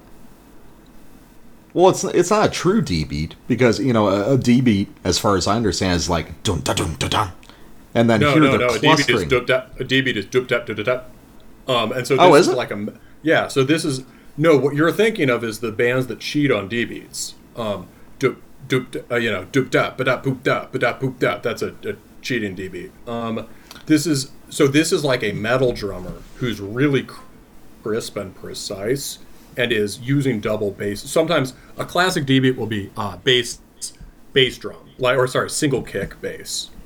Um, so this is a metal drummer who's using double bass to fill in very precise, extremely fast D beats. Yeah, uh, well, it's interesting because I've heard that specific beat used once again, like constantly on early Cradle stuff. Oh, and to add a little bit of color to talking about Cradle, um, you mentioned Dusk and Her Embrace. I think it's actually a little earlier. I think these guys are really into V Empire or Vampire, depending on who you talk to, Dark Fairy Tales and Phallustein. Um, that one, that was the EP. It's sort of like a, a full length EP between Principles of Evil Made Flesh and Dusk and Her Embrace. I think that's something they're really centered on here because I was just listening to that the other day, actually.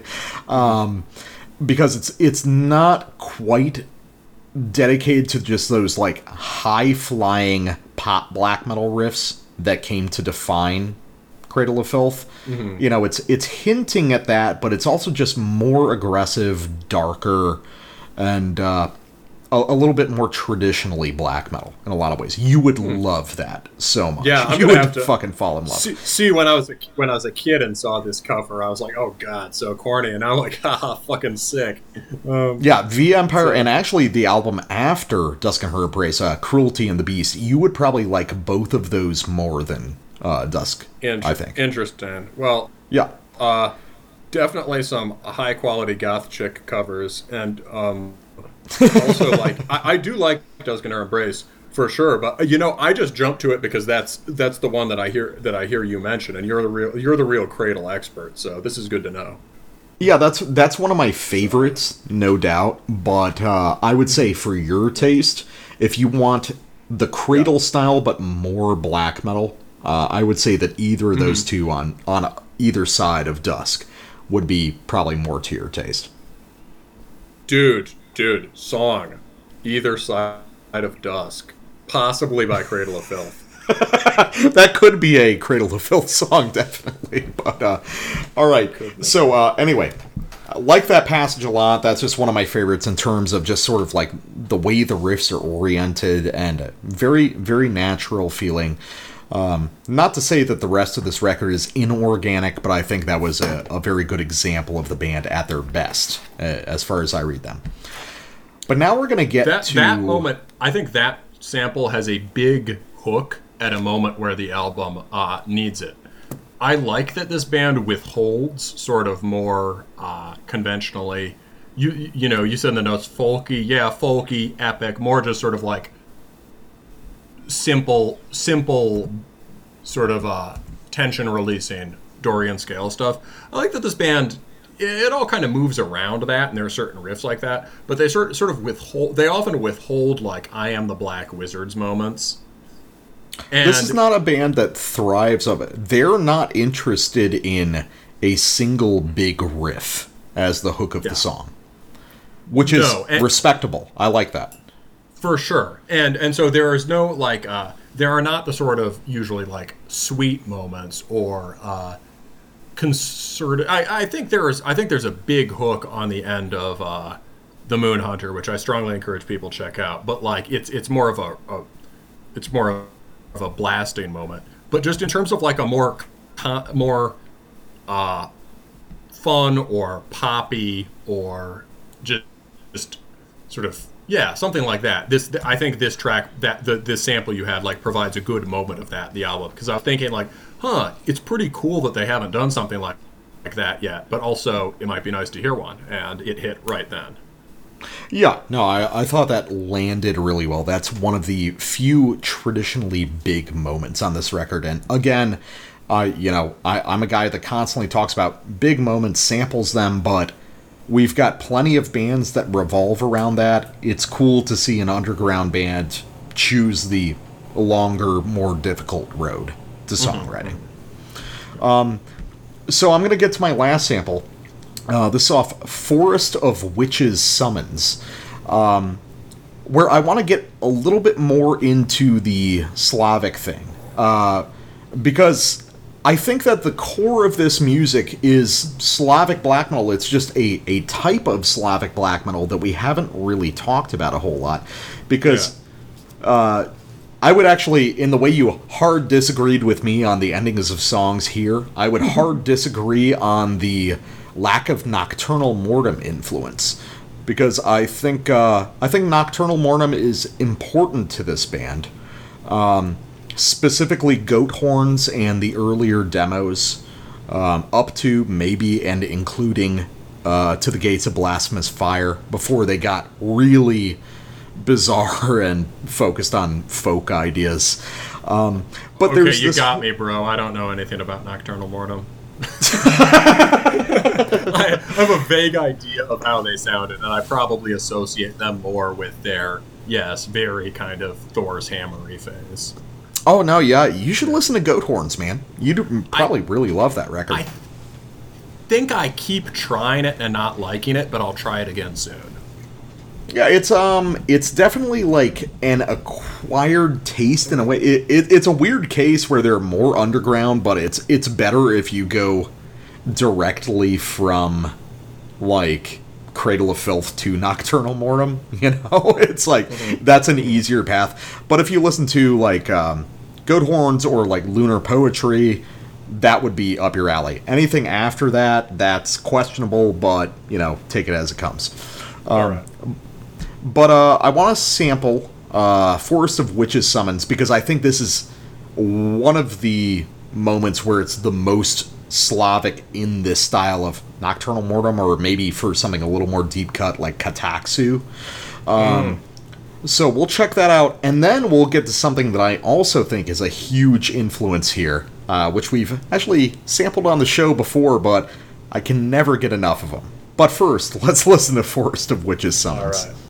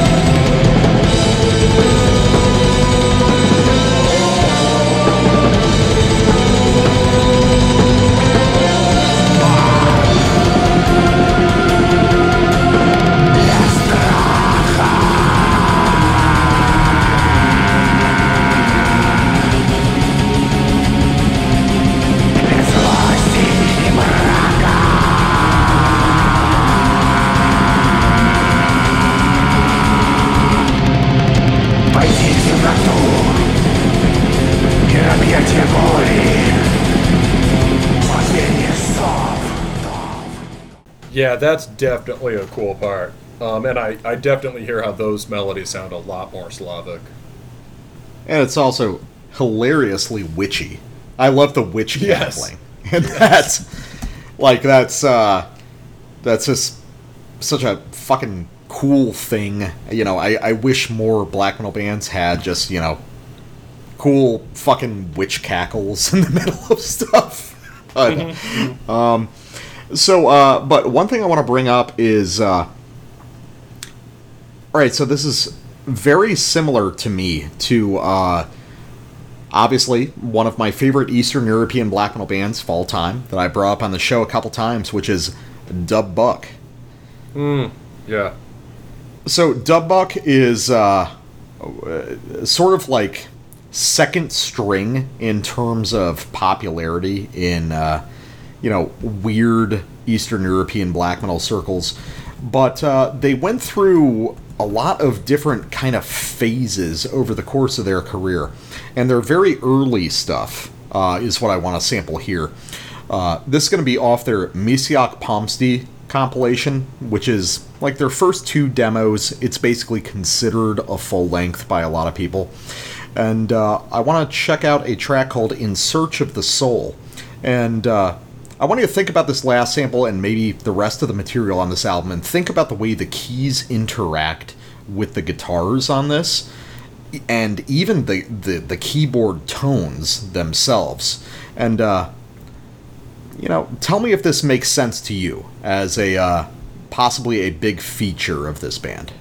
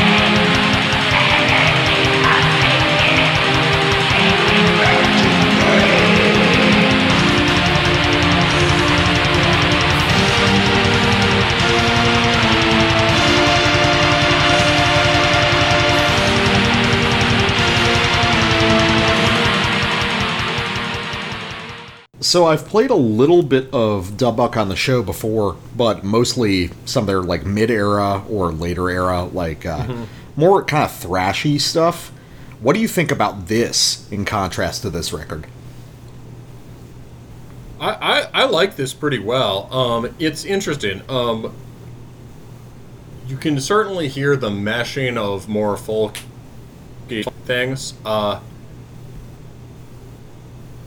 book that really never that kind of never settles into one idea, which in some ways is strong, but I feel like it also is a little bit diffuse. The book, Yeah, like uh, yeah, I get that. It keeps yeah. However, I think that relates to a thing that this band maybe does better than Dub Buk at this stage, which is the best symphonic black metal is really good at navigating between different harmonic colors, right?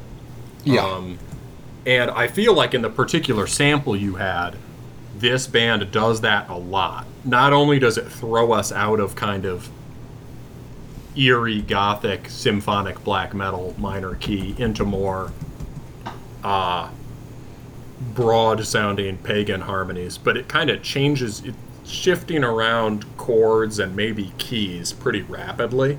Does that make sense? Yeah. Oh no, Dub Buk was like technically hyper accomplished compared to a lot of their contemporaries, which is not Yeah. in and of itself, you know, a reason to listen to them, but they used it in a really compelling way, I feel. Yeah, well, I feel. I mean, I feel like the. Yeah, so I mean, I think there's there's definitely a similar idea in the Beyond the Moon, the Sun sample there. Uh, I think I think Beyond the Moon, the Sun pulls it off better. Um, but it's also they've had, you know, a long time for those ideas to germinate, right? Relative to Dub Buk doing it. Um, I, and I, I get the idea. It's you're taking.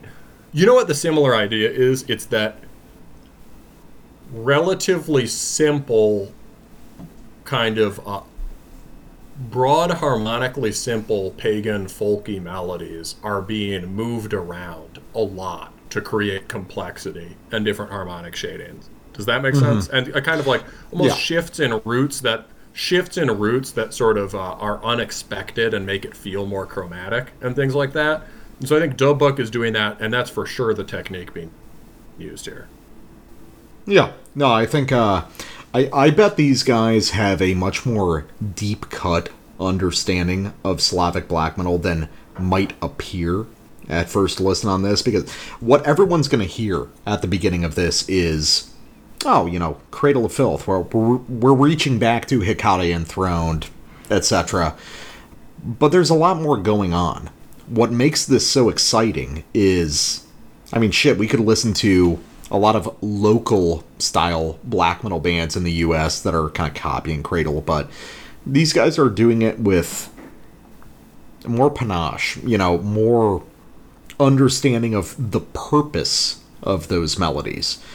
And I think ultimately that's what sets them apart and what makes them so exciting to listen to now. Satan is ever ready to seduce us with sensual delights.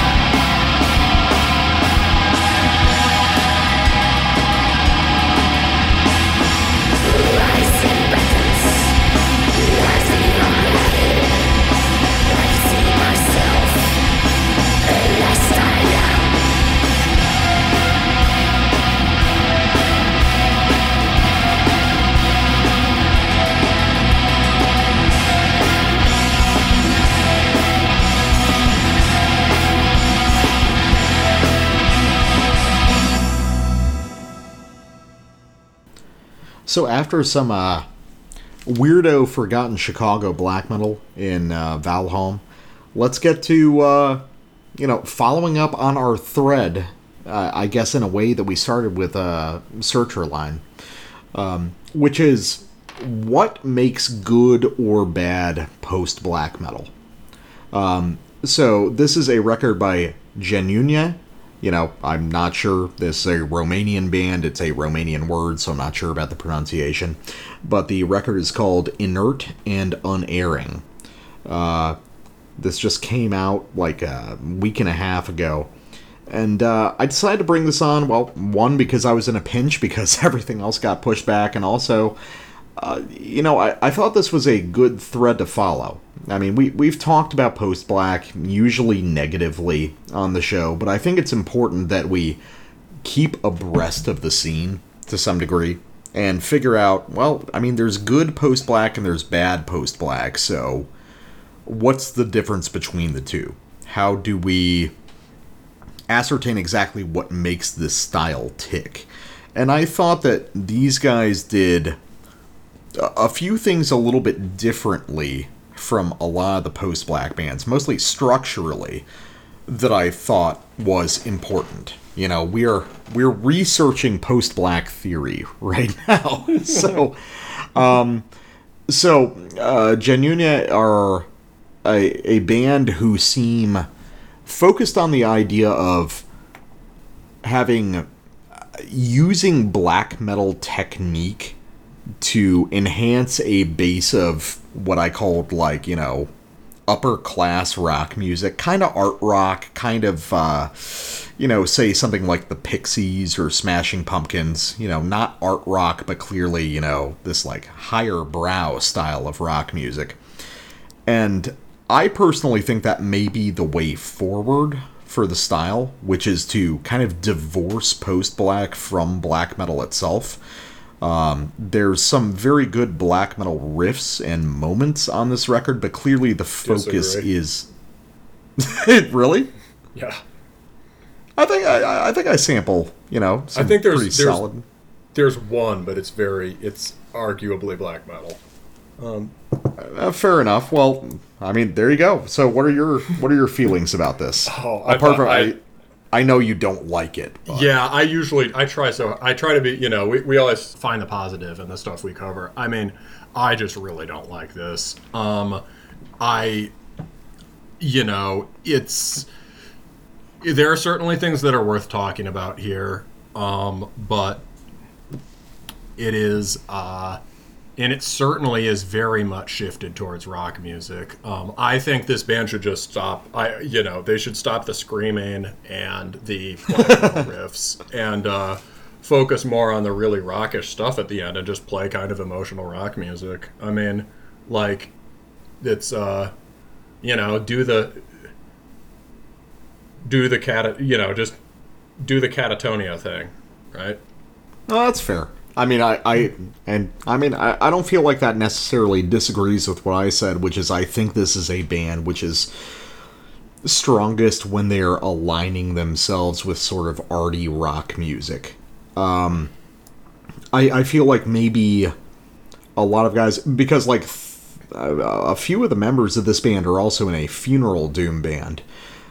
So I I think that what happens is a lot of metal musicians want to do artier, softer music, but they feel like, you know, maybe they're sacrificing something or not doing something to the fullest extent by not including that sort of extreme music angle. Oh, just because they uh, like metal, yeah, sure. Yeah, I mean they like metal, and they that that's kind of their their starting point that they revolve around. But I would say in a case like this, this is a band that probably should just be a really cool, weird post rock band. Yeah, I mean, I, I, I don't, I, I don't really like the post rock parts on this either. But um, yeah, it's um, I suppose we should just get into the samples. So uh, Yeah, that's that's fair. This- so you got you got something off. So there's like three main tracks on this album and a little instrumental interlude, but you've got something off the first one. So Yeah, so this is um, Unworthy Sons and Daughters. Um, it's kind of a long sample because a number of things happen here. Uh, the beginning, I would say this starts off all right, and it connects to the sertraline in the sense that uh, this band has a good feel for the kind of guitar bass interaction and the kind of uh, rhythmic subtlety that you would get with Slowdive. Um, it's kind of independent. Uh, the guitar and bass is kind of independent levels. Bass is doing a lot. Uh, multiple guitar things kind of meshing.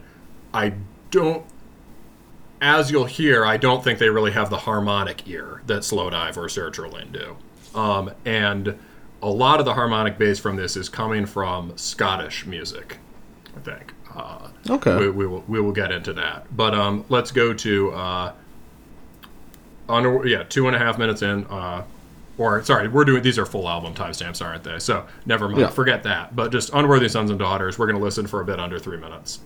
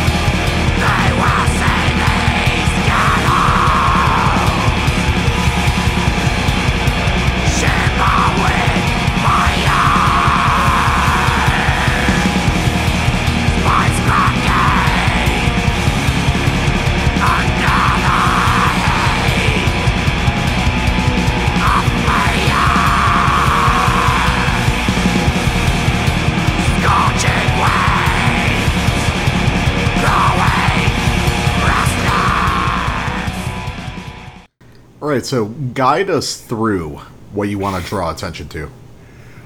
Okay, well, in terms of like what, yeah. So how that develops, what I guess you could start from the back, which is just what we've got as a big anticlimax there. Finally, we get to the intense black metal part, and it's the weakest of the riffs. Um, relies on this sort of, sort of like, kind of half-formed stock idea that just sinks, just sinks. Um, and you know that so that's that's one of that that's maybe the weakest part of that sample. Uh, it's, but we'll fast forward it to the beginning. Um you could hear that like they were really good at the rocky interplay of these different parts right? There was the, the the sort of the melodic and harmonic quality in that shoegazy part was kind of blank but like the text the general meshing of the sounds was nice and they could do more with that then they do a big dramatic moment, which I think they do pretty well. You get the like big minor six descent, you know, dum, dum, and I'm like, okay, I'm ready. Um, you know, it's it's a pretty cool flip out of that part. Um, and that one move is just very like Mogwai, young team, sort of genesis of like the modern post rock sound. Um, so that's what I mean by Scottish Mogwai, Scottish band. Um, that sort of um, the sort of open tonality in these sort of like glistening guitars, uh, big sort of sanded down minor scales, uh, things like that. Very very uh, classic post rock, and and they're sort of you know going for that sweeping cinematic vibe, right? And so they do that there, and it's kind of cool. And then they start triplet blasting, and that is a very Slavic black metal gesture. But the chords again are super like like very much derived from that strain of post rock, um, and you know they're really the chords are really telling you the kind of mood you're supposed to have. They're like hitting you over the head with a certain kind of profundity or signals for profundity, which I don't love about this kind of music. However, the sheer intensity of it sells it, I think. And it's like, okay, it wants me to have this big, passionate teenage emotion, and I can, okay, I'll, I'll do it. And next riff backs off the intensity a bit, but it's got good, they've got good trem. Um, and it's still got this kind of vaguely Celtic, Scottishy feel. You could hear also as a Winterfylleth riff. Um, There's a band from the U. There's a kind of pan British band called Crom Dubh who has some riffs like that. But in Crom Dubh, I buy them because they also have some really, really brutal riffs. Um, this is so I, you know, I don't know. And then finally, we get into what's supposed to be the big black metal moment, and it's like uh, the stuff before. I think had a little more to it. Um, uh, you know that but that's kind of a tour of basically every different style they engage on here um uh i don't know what did you make of it I mean, uh, well, more a question of what do I make of any part in particular. I mean, I think that. Uh, well, I, I've got a more positive feeling about the final riff than you do, just because that's a kind of riff that I enjoy more than you do. Um, it's just like the disappointment I can I can hear it filtering through my headphones, but but no, that's a, that's a kind of riff that I like. I, I think the the take on Mogwai is important uh, because I think kind of at this band's best, they're accessing that band more than. Oh, God. no i think that's probably true and i think they're probably closer to the source on mogwai than a lot of post-black bands are I think a lot of post black bands are closer to explosions in the sky. exactly yeah whereas it does i think that's fair to say would you say that this band at their strongest kind of sound at least at their strongest metally parts sound more like mogwai I would say so, um, because Yeah. like a, a lot of post black bands sound like explosions in the sky, which is a terrible thing for a metal band. Even though I really like explosions in the sky, you know, uh, on their own, you know, but I think their melodies and kind of gestures that they do that just do not gel with any sort of extreme music.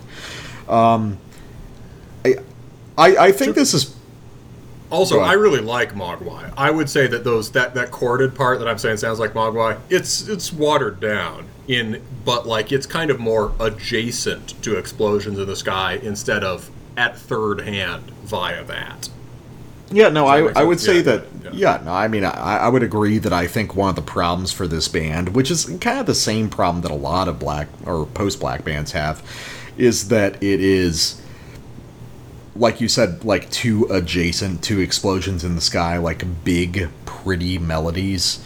Um, and obviously, there's big, pretty melodies in black metal all over the place, but the way Explosions does it is extremely different, you know, and it's it is bespoke to their style of music, and I don't think it works in a black metal context. But I will say, I, I feel like, as far as just like black metal riffing or you know that that approximation of the technique because i will say right now this is not a black metal band in any way to me this is a sure, sure. yeah this is a a post rock band that is using black metal technique um i honestly like them more than you do but I, I, I think ultimately that's just a taste thing. I have more time for those kinds of riffs than you do. Um, so I don't know how much I have to add, like in that enough. regard at least. Well, Um, you've got a sample with another good high intensity moment. Yeah, so uh, I've got one off the second track, To Drown Within Yourself, and uh, I think this shows the methodology of the band at its best when it comes to sort of black metal riffing, which is let's take sort of Slavic black metal intervals and we're going to apply a shoegaze or emo technique on guitar to play them. You know, uh, sort of like staggered right hand work, uh, you know, a little bit more attack than you would expect from these sorts of melodies. Uh, I, I think this is just a good example of the band at their best when it comes to more black metal stuff. So Okay. let's uh let's give that one a shot.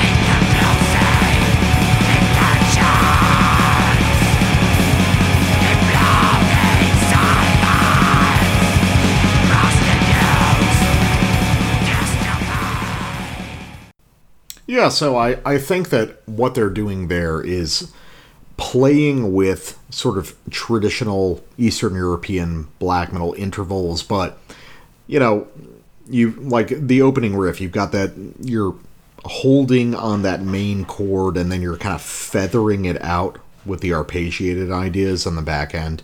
Uh, it's just a very, uh, a very sort of old emo technique, and I think that maybe that's the way you write a post-black riff. Is you don't try to merge the two ideas completely. You take melody from one side and technique from the other, and uh, I I just think that that comes across a lot stronger to me than a lot of other post-black bands.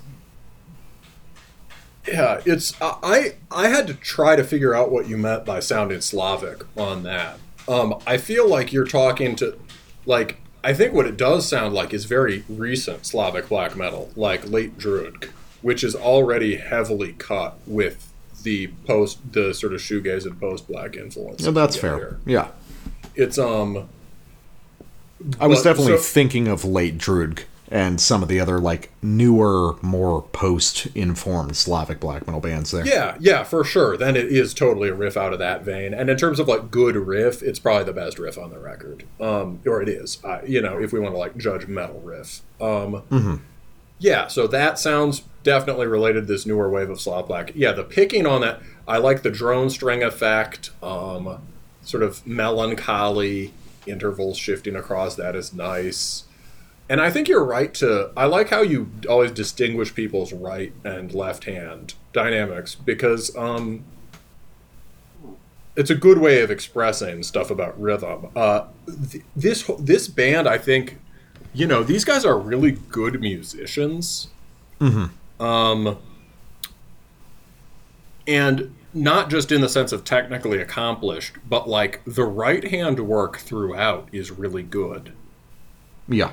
Like I feel like I would prefer a version of this record that like you could write a version of this record where you changed all the chords and notes and it would be like it would be like completely different and really like I would like it a lot more. Like hmm. does that like you could keep all the almost all the rhythmic ideas. Does that make sense? Oh, I get like that. Definitely. like his his picking is really good he's got like a there's aggressive picking throughout this or like on that you know on that kind of like um uh cheery kind of uh celtic-y riff on the last track Yeah, it's- had real, it's- really forceful picking on something it's sort of otherwise sound kinda unusually it's sort of like unusually gnarly right hand work for as delicate as the melodies are. Yeah, and if you want to sell, yeah, so if you go the route of trying to make post black as kind of high intensity music, like Sertraline does or whatever, then you mm-hmm. need to have that. You need to have that like instrumental attack in order to sell it, right? And in order to make it hit. But then there's this alternate path that I think this. So there are moments where this band attains like good post black as metal, right? And I think that's a good one, an example of that. But for a lot of the time, they're closer to post black as rock. Like I, the rest of that sample, I, I couldn't do with the rest of that sample. Um, the back end of it though is interesting because it again shows that Winterfylleth is now influencing things. Yeah. I, I would agree. I, I think that Winterfylleth has turned out to be a very important band. Yeah, it's uh, now the Slavs are listening to Winter. It's, uh, so you've got now a rock, a more rocky part that I think we both agree might be the. I don't know. To me, this seems like the it might be the objectively strongest part on the record. To me, Yeah, well, we both sample pieces off of this track, the final one, Mm. Eastern European Discontent, which is probably that's probably the track where the heart of this music really lies. And you've got one a little earlier than me, so uh, what have you got? Okay, this is just me complaining more. Um, but like the first, like the first sample, this has some good, some moments that are cool, um, and uh, those more could be done with them. So what you're going to hear here is you get a little bit of this more sort of late Druidkin. There's some solid bass on it, and then there's a there's a really beautiful part. Um, and we will get to that. You'll hear where they go with it, and then we'll I'll discuss.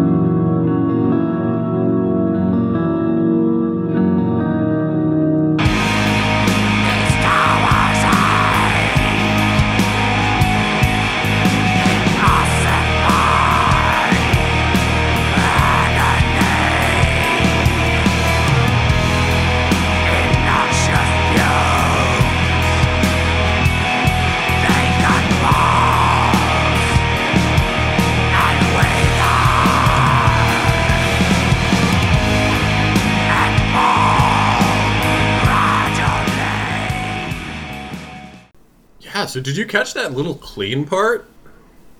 Yeah, I did. Well, it, it, it's funny that you started before that because I think the riff before that that the sample starts with is, mm-hmm. to to my ear, one of the worst on the record. Oh yeah, that's a classic example of a holding. I mean, the riff a- the riff after it is really bad too. I mean, they're like they're classic. Ex- this kind of just like da da da da da. You kind of this rock chording. It, this is a thing that late Drudkh does, but because Saenko's so good with harmony and the band is good, they can get away with it usually. I was about to say sometimes. I was gonna say sometimes. No, no, there are like it, I like the late Drudkh stuff, but there are moments that are outright bad, self-indulgent, and also have this kind of s- lachrymose, sinking feeling of just like, uh, just like, you know, um, sort of inward turned, uh, just just very very unmetal emotions, but also emotions that I think are kind of alien to a lot of the best of the rock references that are coming from this. Um, yeah. but but yeah, it just I mean it doesn't. I mean if you want to say anything more about those parts, I mean, like I, I don't, I don't hate the riff after the acoustic part, and I think the, the acoustic figure itself, is pretty good.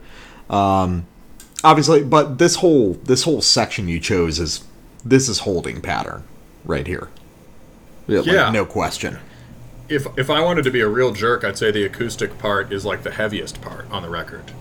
Like um, in terms of packing in, and I kind of mean that seriously. Like I always like try to explain, like something like Slowdive isn't good just because it's delicate and pretty. Slowdive is very powerful music, and it's all Yeah. coming through in these uh, relations between notes basically it's it's this very delicate power um, that has those are really well selected intervals uh, there's that lovely lift on it towards the end and it's it's as sentimental as everything else on this record but there's a genuine kind of melodic invention there and there's uh, more there's more tension and development in it. It's darker. Like there's more of like a complete minor scale idea there. And if if you came out of that and just started trimming the shit out of that, that would be a black metal riff. You could just play the same riff. You could you could trim it single. You could lead it. You could play it as lead arpeggios. You could rhythm guitar chord it. You could do both. Um, you could really yeah you wouldn't even have to come up with a new riff after that that could just be a pre-drop thing but instead it settles back into this sort of uh, this kind of just like listless sort of riff that i you know it's supposed the riff after is supposed to be a climax and to me again it comes as like oh here we are again. I gotcha. Well, uh, let me go to uh, let me go to my final sample, which is a little bit later on Eastern European discontent, um, and I think this is a sample that probably encompasses what we think the band does best, which is being kind of a rock band, and uh, I think that here is a really good execution of an interesting idea for post black, which is instead of directly drawing from the well of emo or shoegaze, what if they just went with sort of arty rock music as a base, for instance, like the Pixies or the Smashing Pumpkins? Um, and I think there's a lot of that on this section here towards the end of the album. You know, the the bass is doing a lot of heavy lifting. It's providing a lot of harmonic color to a, a, a kind of a static riff pattern, and I would say that as far as post black bands we've covered or talked about, this one is probably a little bit more directly connected with post rock than a lot of these bands are. You know, uh, we talk about you know post black. You think post rock? Really, it's usually emo or shoegaze. These guys are tied more directly to post rock itself. So uh, let's uh let's give this Also, one a mostly they're tied to other post-black bands. You Yeah, know, there's yeah, this- yeah. Of course, there's that too. this- right. All right.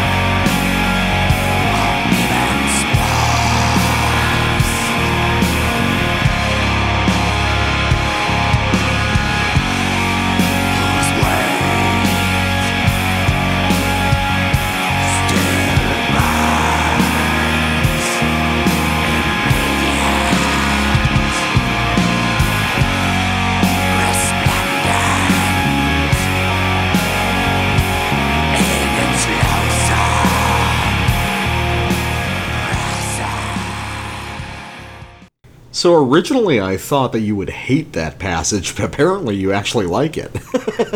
Yeah, well, I like the Smashing Pumpkins. Um, and Yeah. you know, like, yeah, that's a moment.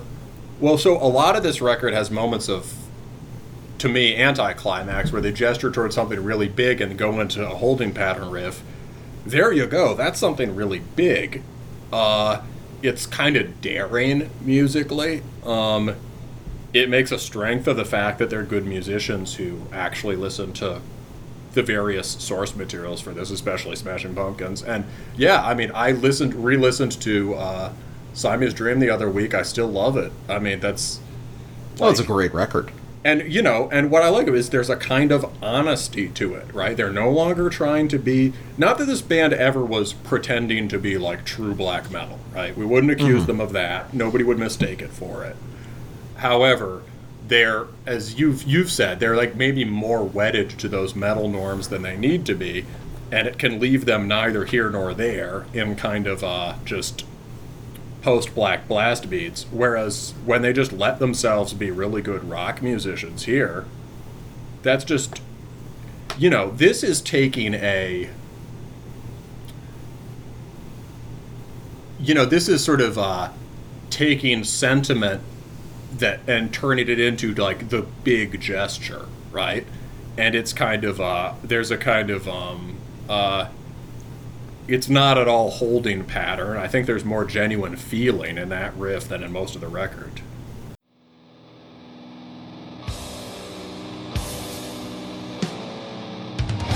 Hi, this is Taylor from Crushing the Scepter, and you're listening to Terminus Podcast.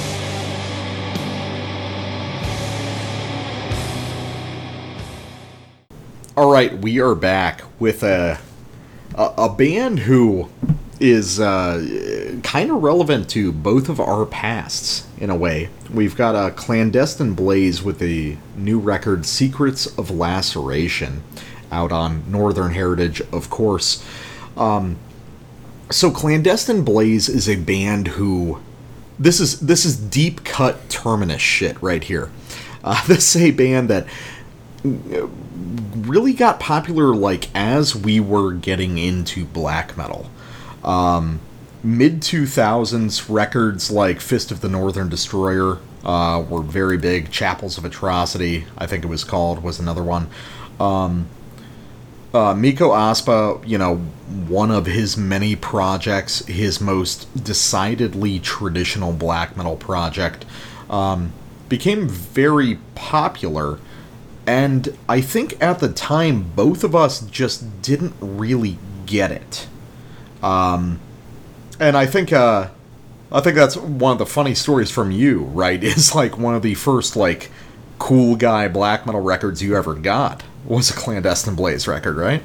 Yeah, yeah, I've told another side of this story before, but it's a good story. It's like, you know, the first time I went to a record store with the express purpose of records, um, I went to uh, I went to Hospital Productions in, in New York. So, uh, and you know, that was run by uh, Dominick Fernow from the label, right, of that name. Uh, back when they were just getting getting started, um, there was a physical store, and it was in a basement and shit. Uh, and and I went in there and I can't I you know I asked the cool thing is I once asked them to I, I asked the guy to recommend me something that was like I didn't quite have an ear for like the high end guitar sound of a lot of the modern sort of underground black metal right you know and so I, I was like do you have something with like big meaty discharge riffs and he called Dominick Fernow who was at a show or at a festival and Dominic said told him to give me Malveillance. So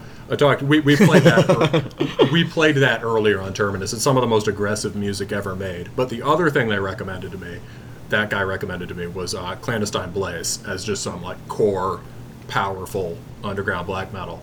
And I remember uh, on the subway back from there, I was uh, looking through the CD, the, the, you know, the CD notes, and uh, I open up the Clandestine Blaze booklet, and I'm like, uh oh, I'm I'm in for it now. But that was that was Fist of the Northern Destroyer, wasn't it? No, it was. Um, I just checked. It was De- Deliverers of Faith.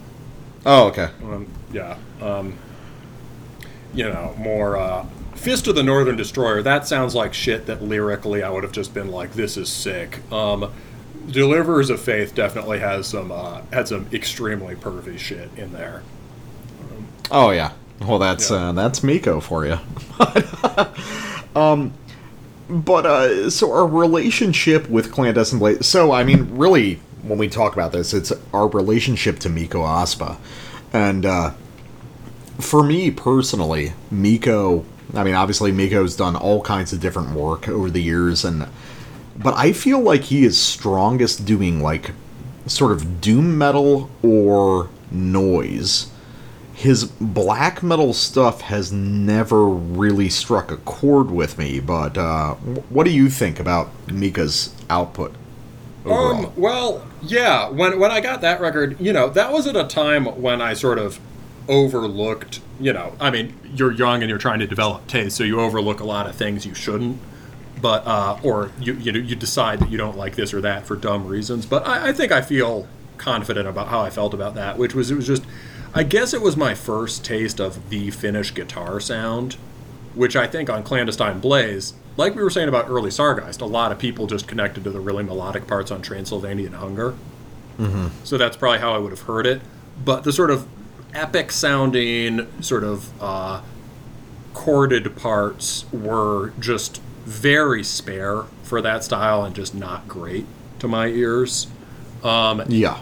And, you know, granted, I was looking for other things in it at that time, but I don't think they were great. And then there was some, like, slow, heavy stuff that I liked okay, but didn't fit that well. And it seemed all very Darkthrone influenced. Um, and, you know, I had that, I had it around for a while, and eventually when I was selling shit, I just sold it. Um, I have liked, I like his, you know, eventually my buddy convinced me to appreciate DSO, and so you know I like his vocals on Si Monumentum and stuff. Um, the the strangely, the sort of vehemently grumbling vocals over this sort of glorious cathedral-esque guitar is pretty cool, right? But um, but yeah, that that's about all I know. I know you've often you identify him strongly with power electronics. I would say that probably makes sense. Neither of us have really paid attention to Clandestine Blaze for a long time, but like this new one makes me think Well, okay, maybe maybe in some ways he's centered in the power electronic scene, but damn, he understands something about metal on this new record. Like, you know, Yeah, no, I think um, It's- it it's interesting listening to this and trying to personally analyze it to be like, was I missing something bef- before? Or no, no, it's a different band. I think it's got it's clearly the same band, but it's gotten so much better.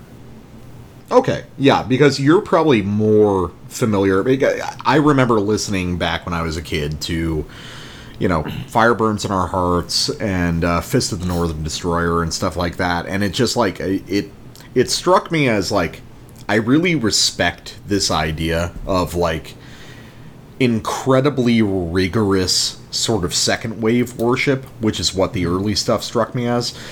But uh, it just didn't do a lot for me on a personal level. And now I'm wondering if, I mean, uh, part of the problem was when Clandestine Blaze first got popular, uh, a lot of black metal sounded like it. Yes, You yeah, know? yeah, yeah, yeah. And I'm wondering if just maybe it's just the time in between now that he's playing in a relatively unpopular style of black metal. Maybe it means more because it stands out more, you know? As far as I, I- mean, I think the style has changed a lot. Um, like the idea that Darkthrone is the base of this music is probably still true. Mm-hmm. But like, um, I mean, first, one thing that's changed is the musicianship. This is one of those bands where there aren't drum machines. He actually does everything himself. The drums on this record, they're not fancy, but they're really fast. Um, It is like the the other stuff you could hear was sort of deliberately. It was a guy who was his main thing was being a vocalist and an electronics guy. So it was a guy like I'm going to do what I can within my limited means, right? Which is respectable. Um, this he has the means are greater, but also sonically it's really developed in certain directions. So I feel like um, I think you know last time we talked with the Tiradero, we talked about the influence of. You suggested it had Aosoth influence. I said I don't know what. May, I think I hear more DSO on that one. But in terms of your idea that maybe Aosoth has been the most influential or fertile Orthodox band, this Yeah. this really Which sounds like funny. Aosoth, and it's and it sounds it's from like- one of the guys in DSO. So Exactly. Yeah, yeah, yeah, yeah, yeah. So the guy from well, of, and of course, right? You know, it's like yeah, he's in DSO, but his version of it's going to sound like Aosoth. And the other band that's super relevant to it is the other band for big kind of on the opposite side of huge sounding, inorganic, glistening toned black metal. You've got Mgła. Yeah, which is very important to this record. And let's remind everyone that Mikko was the person to put Mgła on the map. You know, he featured the first ever uh, Mgła recordings that were, you know, distributed publicly were on the uh, Crushing the Holy Trinity split, uh, with a few of Mikko's projects as well as you know a few other bands. But some of the earliest like drum machine Mgła stuff was on that, and Mgła's been released on Northern Heritage ever since. Yeah, and so it's it's pretty cool. And you know, I I think I was thinking about I sort of talked about it last time with Odal. I bring it up occasionally. It's like one thing that made black metal what it was was moving in both directions at once. Right? Like you you go higher than death metal and you reach towards these like classical melodies or like archaic folk recruits and you go lower than death metal by making it retarded right and you do that and you do that at the same time and you can produce again and again different kinds of you can reproduce that maneuver in different specific contexts over and over and over again to produce authentically black metal developments and sound. And so he reached higher. This is a dirty lo-fi Darkthrone worship project that has reached higher to Aosoth and Mgła, and at the same time he's regressed to the roots of Darkthrone, which uh, I, Oh, yeah. I hope you've got a sample for that. Let's go. Oh, there's some there's some deeply deeply retarded shit on this record, which are some of my favorite parts. Like there's some yes. because actually like as abstract as it is a comparison, one thing that I would compare a lot of this record to would be the uh, the Vong demo that we covered l- last year. Um, Vong, uh, for those who aren't familiar, uh, he is a uh, a Vietnamese guy who's friends with some other guys that we covered on the show, but he did a very old school like Darkthrone and Burzum worship black metal, but. With with a certain local Vietnamese touch that made it really wonderful. And I think if I could go back, I might actually put that on my best of the year for. I think you did. I think you did. Well, I, I did it as like an honorable mention, but honestly, like looking back on it, I've listened to it a few times since, and it's like that That's is cool. that's great music. Um, so we're gonna go right into that vein. So we're gonna listen to uh, a track called "Wastelands of Revelation," and here's something I'm curious about, just because I bet you've listened to Clandestine Blaze more recently than I have, uh, since you are the black metal guy, after all. Um, and here's the opening question for this sample, which is Was there this much Celtic frost on previous Clandestine Blaze records? I can tell you right now, just because I think after the sample, I'm just going to start spurging about it. I can tell you, um, really, the last time I heard this band in any kind of detail is, I'm sure, like 2009. Um, but then Later than me, then. yeah, there was Frost. Like the slow track was kind of Frost influenced, but it was Frost as filtered through Dark Throne, and it was kind of doomy in a way that is not really what Frost was about. Um, yeah, no. It this was is not- straight Celtic frost. this is oh my god, this record is just oh yeah, bang your head, motherfuckers. All right. In that case, let's listen to Wastelands of Revelation.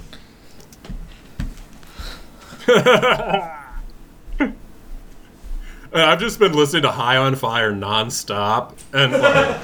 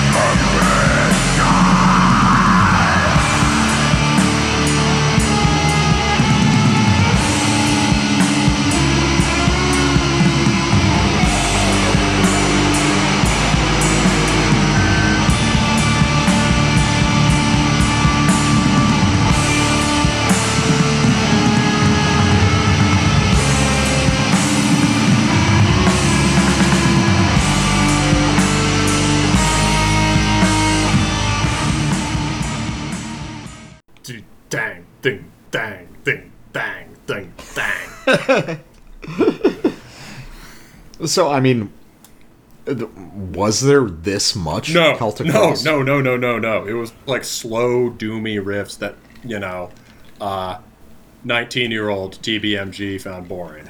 Um, it- Which I probably would have loved if I listened closer.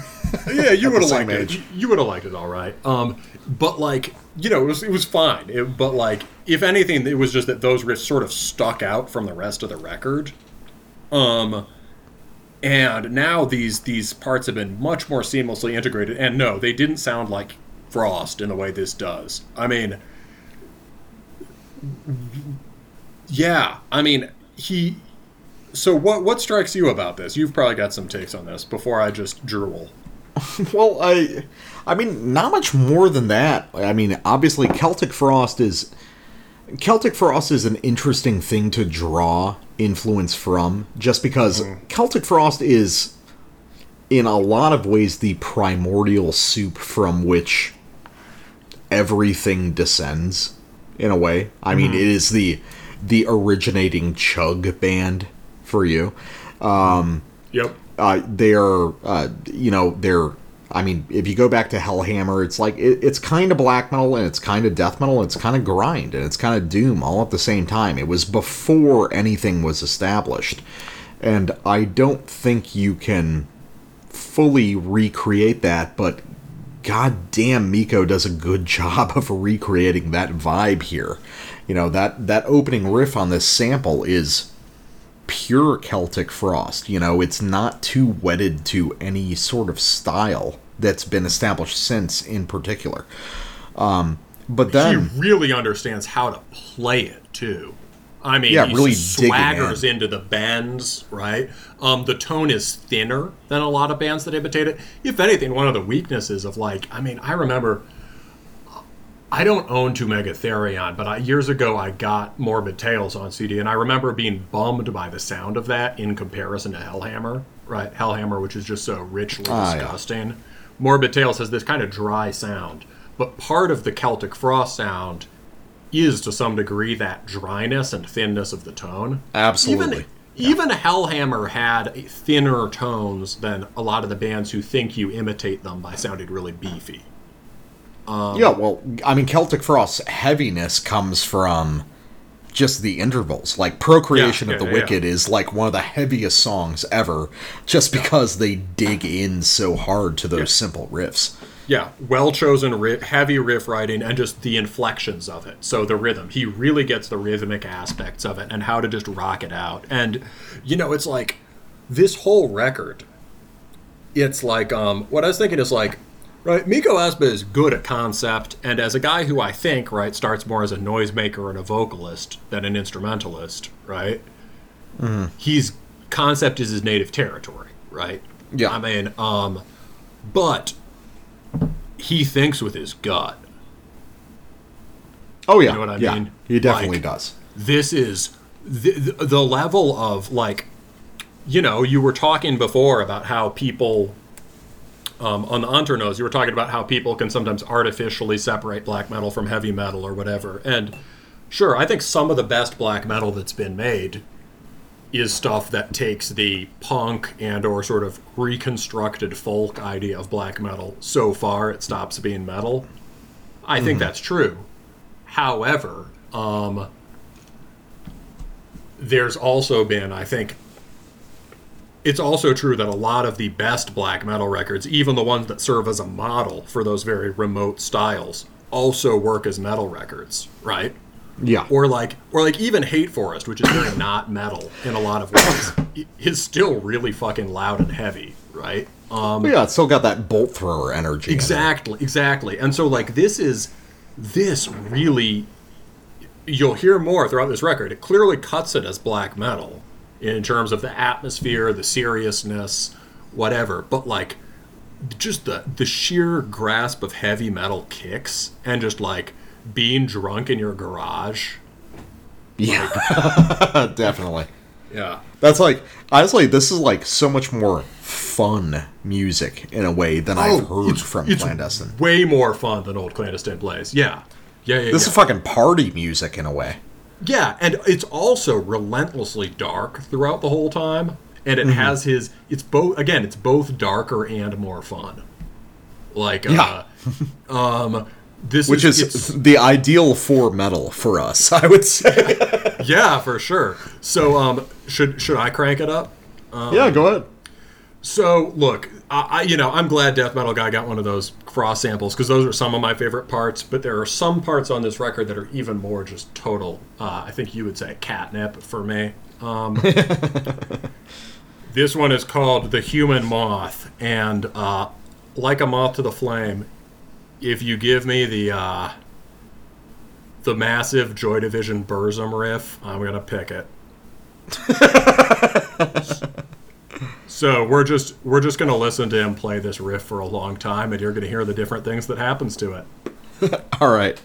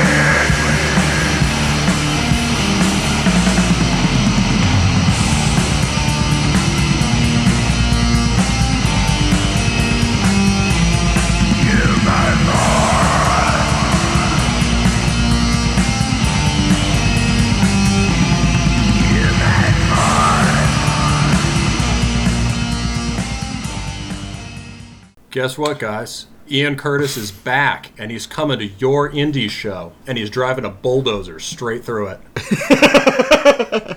Well, it's funny you said, you know, Joy Division plus Burzum. And I was thinking, you know, as you described that, well, doesn't that just basically make it Killing Joke? Um, kind. I mean, yeah, I, I would say Burzum probably sounds more like Joy Division than Killing Joke, but yeah, no, I, I, I get what you mean because Burzum is super distant in some parts. Um, But the burliness is very Killing Joke. Yeah, no, no, for sure. Uh, the the lead, so the opening riff is just the bass line that anchors that. The you know dum dum dum dum dum dum dum dum dum dum. You know, with the big sort of just minor, you know, big whole step descent, big minor six. That's a Joy Division bass line. That's like um, it's. I mean, it's a little more. Eh, yeah, it, it. I mean, it's a little more Sturm und Drang than people associate with Joy Division, but a lot of Joy Division's best songs are like that. I mean, a cli- a cliche reference point for that kind of bass line would be Shadow Play. Um, to the center of the city where all roads meet, waiting for you. Um, you know, uh, to the depths of the ocean where our hopes sang, searching for you. Um, um, but um, That's so that's kind of a vibe I get off this whole record, which is maybe Mikko was listening to a lot of like goth or post punk. I think he like- was. Yeah, that's that's incorporated throughout this, and not in the obvious way that maybe like a post black band would, but just like No. incorporating those kind of rhythmic and melodic ideas in a very complete way into black metal. again, yeah, I always say like Joy Division is misunderstood. People, you know, the indie scene tries to claim Joy Division, but in a lot of ways they were a punk or goth band or Amebix. A lot of Amebix's sound comes from Joy Division. Um, and people said when they heard Joy Division live, Joy Division sounded like a metal band. Um, Oh yeah, it's kind of like when I saw. Uh, I always talk about when I saw Alcest live, and it was like, oh, Alcest live features this like Godflesh bulldozer bass, so it makes you completely reinterpret what you're hearing. You know, it's like the uh, the the the essence of the sonic quality. Uh, you know, really changes things up. You know, you're not listening to just these delicate melodies anymore. You're listening to this explosive fucking bass presence that these melodies hover over, and it, it changes your whole interpretation of it. Yeah, yeah, and like Joy Division was very deliberately. The studio albums are deliberately studio as instrument. Like Martin Hannett was like a fifth member basically, and he gave them this remote sound on purpose.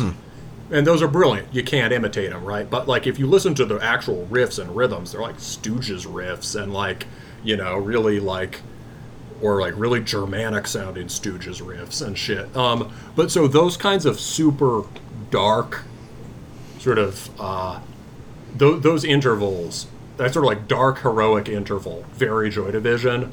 But a lot of the the spot, the guitar that immediately comes over it for the default riff, the kind of like dissonant down, down, Yeah. That's like Killing Joke, right? Killing Joke wouldn't write. Killing Joke would write a weirder bass line, but that guitar is like them. Um, the other big post punk moment is on that ama- that part we both loved, where there's that like shift upwards that kind of works like a chorus, Yeah. and the lead comes out. Down, down, down, down, down, down, down. That's so cool. Down, down. Wow. Um, Yeah, that's that's totally like not a metal thing there. No, so it is. Um, that's like Bernard Sumner lead playing in Joy Division. Um, and you know, just these carefully selected arpeggio intervals. And again, like Joy Division is the beginning of dark Dorian scale riffing, basically. Yeah. Like that's it. Um, you know, I mean, push comes to shove, I probably still think Joy Division's better than any black metal band. You know, um, and uh, the like so he's tapping directly into that source. He understands even how the timing works. But the other cool thing is, at the end when he bends that phrase, Yeah. metalheads will hear that as a the wow. Yeah, metalheads will hear that as frost. Joy Division did that all the time. Um, and the funny thing is, if you look back to old interviews with Celtic Frost, their whole "we're cool guys, we're not just metalheads" thing, they'll say we listen to Joy Division and Christian Death. And honestly, this this kind of like brings us back to something we've talked about on the show before, which is, I mean, if you're saying those, especially the the lead melody there is mm-hmm. especially Joy Division or post punk in general, um, that means that your whole thesis about Mgła as being like very goth rock and post punk and those lead riffs I 100% agree because that is an exercises in futility lead melody. Bro, that's exactly the next thing I was gonna say. It's like our brains are hol- it's like our brains are holding hands, but not in a gay way. yes, he's he's like accessing the root material of Mgła because yeah, so much of that basically. If you produced it a little differently, changed some of the notes around, changed, made it all a little bit less wild, that would all kind of scan as Mgła, right? Mm, yeah, definitely. And the I, rest, I, I the was end of the surprised hearing that. Yeah. Did you catch the end of this song in terms of Mgła? Oh no, but I, I caught the. uh Oh no! Immediately after this sample Mm-hmm. is a uh, a giant Mgła part. It's like Yeah, yeah, it's yeah, yeah. unbelievable. Like uh, I was surprised you didn't extend the sample into that because it's like because the uh, the lead takes prominence in the following section, and I remember when I heard it, I was just like, "Holy shit!" Mikko is accessing the guys that he made popular, which is also interesting because He probably also spends time getting drunk with those dudes and talking music, right? yeah, probably. I mean, I mean he he was the guy who picked up Mgła before they did anything. I think he knew the main guy, you know, very early days, you know, before Mgła was even fully a thing. Um, it was just hearing that was just so strange. It's like, and then I wonder, does Mikko hear that stuff differently? You know? Yeah. Well, it's. I mean, you know, yeah, the end of the song is incredible. And in terms of if you've ever wanted to hear a Mgła type riffing, but with dirtier production, there you go. Um, I know. I honestly wrote in the notes originally. I was like, "Can we just sample the whole song?" And then I thought, no, we gotta we gotta sample other things. But just take it from us guys. The end of the Human Moth is in just a insane horns up moment. And if you like the uh, with hearts towards none, it's like that. yeah, absolutely. Okay, so up next is one with a valid life instruction called Disinter the Remains of the Prophets. Let, us disinter them. Let's do it.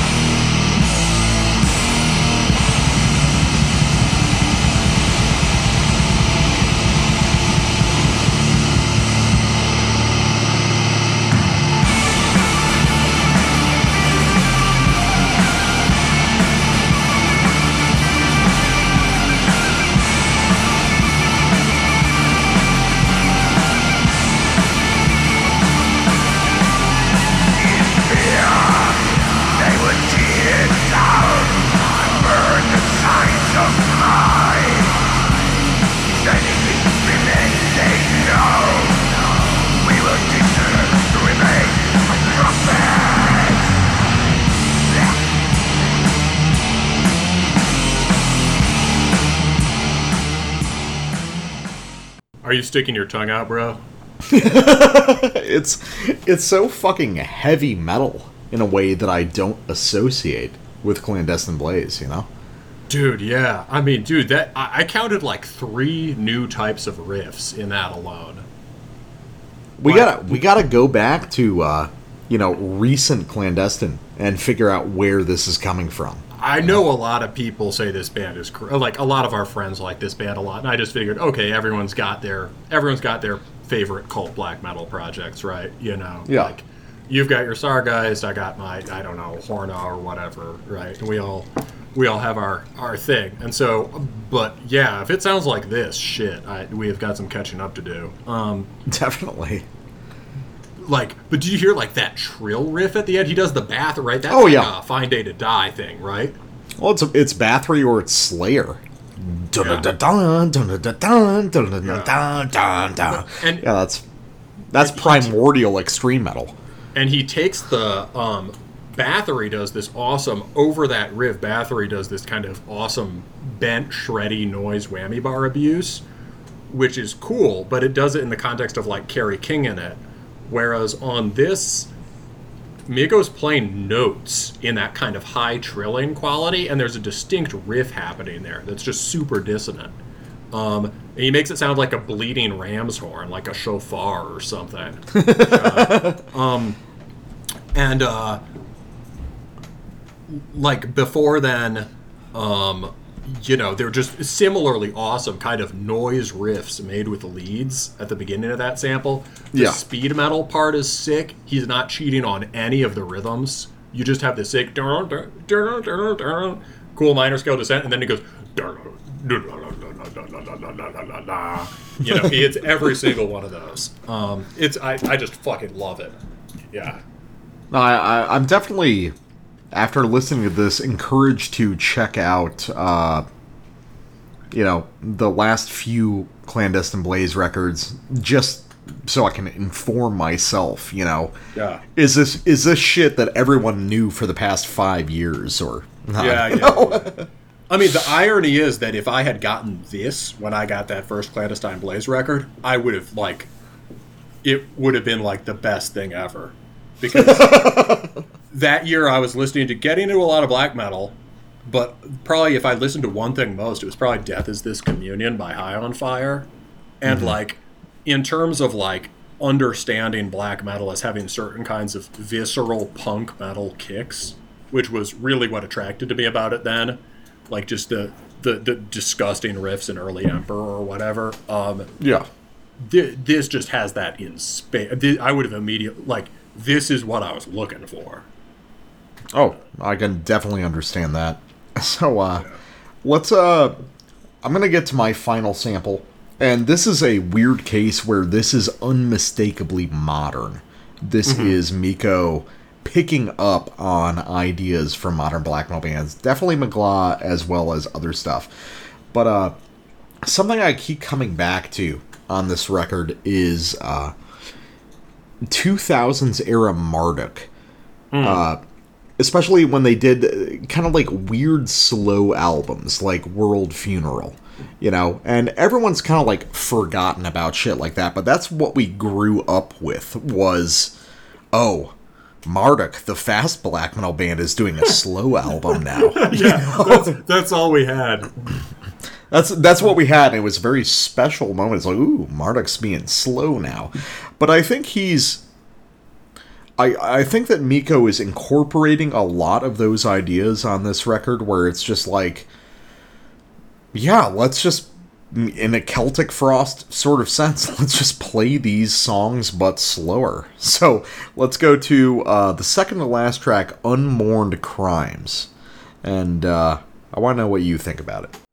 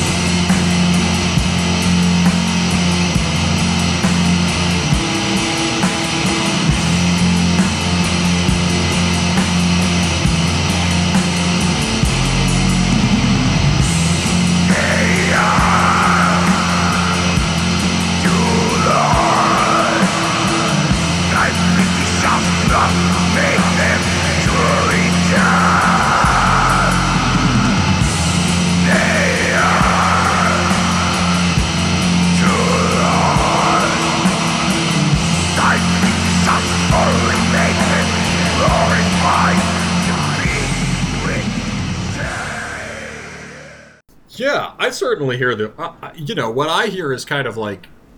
I, I guess a lot of the slower Marduk stuff had an Orthodox color into it, right?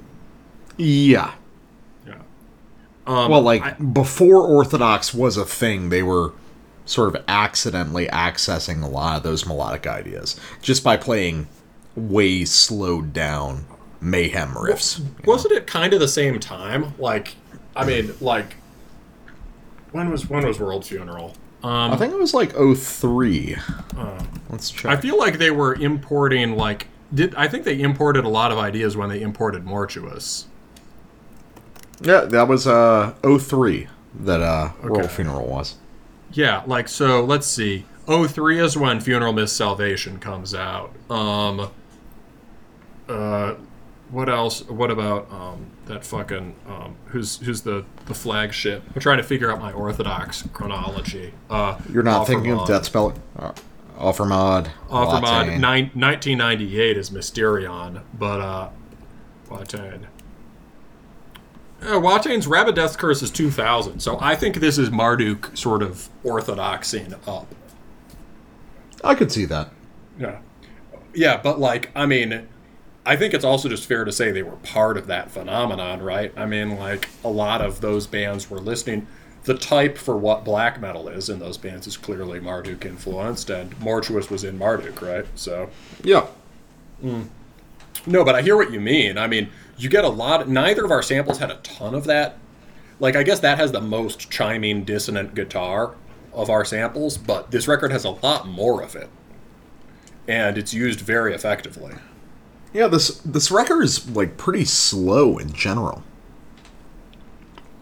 The fast parts feel very fast, but usually it's anchored in big grooves. Yeah, the slower mid tempo. Yeah. I mean, like if we were talking about if we were talking about this record in isolation, the I mean, the main influence really would be Celtic Frost, wouldn't it?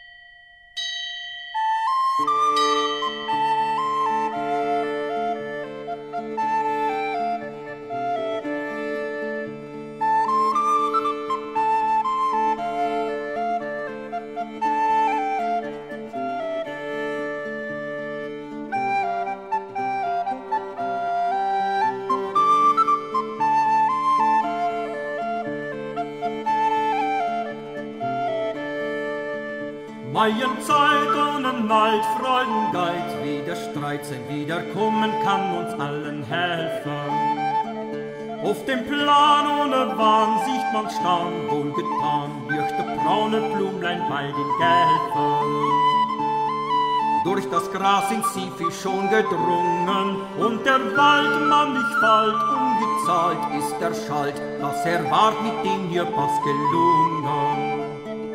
Ich so nicht nach ihr sieht, hätt ich Fried, des ich biet, ob mir jemand kommt daran zu trosten. Ich bin verzeiht, meine Leid unverreiht sind noch breit, ich nehm noch, wer mich davon erloste. Liebesblicken kann ich schicken Bilder, es ist mein Klag alle Tag und Getag als ein Zag. Liebesblick, lass mich bei Blickesbilder. große Not mir entbot, der mir droht auf den Tod. Das ist Hillebold von Bärenreute. Irrenfried und der Schmied werden Glied an ein Glied, das ihn nicht gemachelt an die Leute. Wer ihn den mag niemand überhausen, Amelot, Bärengold hat verdollt, dass man sollt über mich gegeben haben zu brausen. Ich kam an eine Fahr ungewahr zu ihr Schar. Ich sah, was die Gatelinge täten. Ihren Gär und ihr Meer gingen schwer hin und her. Mit ihr Kapelklingen sahen sie mäten so wollt ich eines wetten, dass ihr gedroht an Dirks Not wurde Blut wie Freud. Niemand konnte mit Heereskraft im Wettern.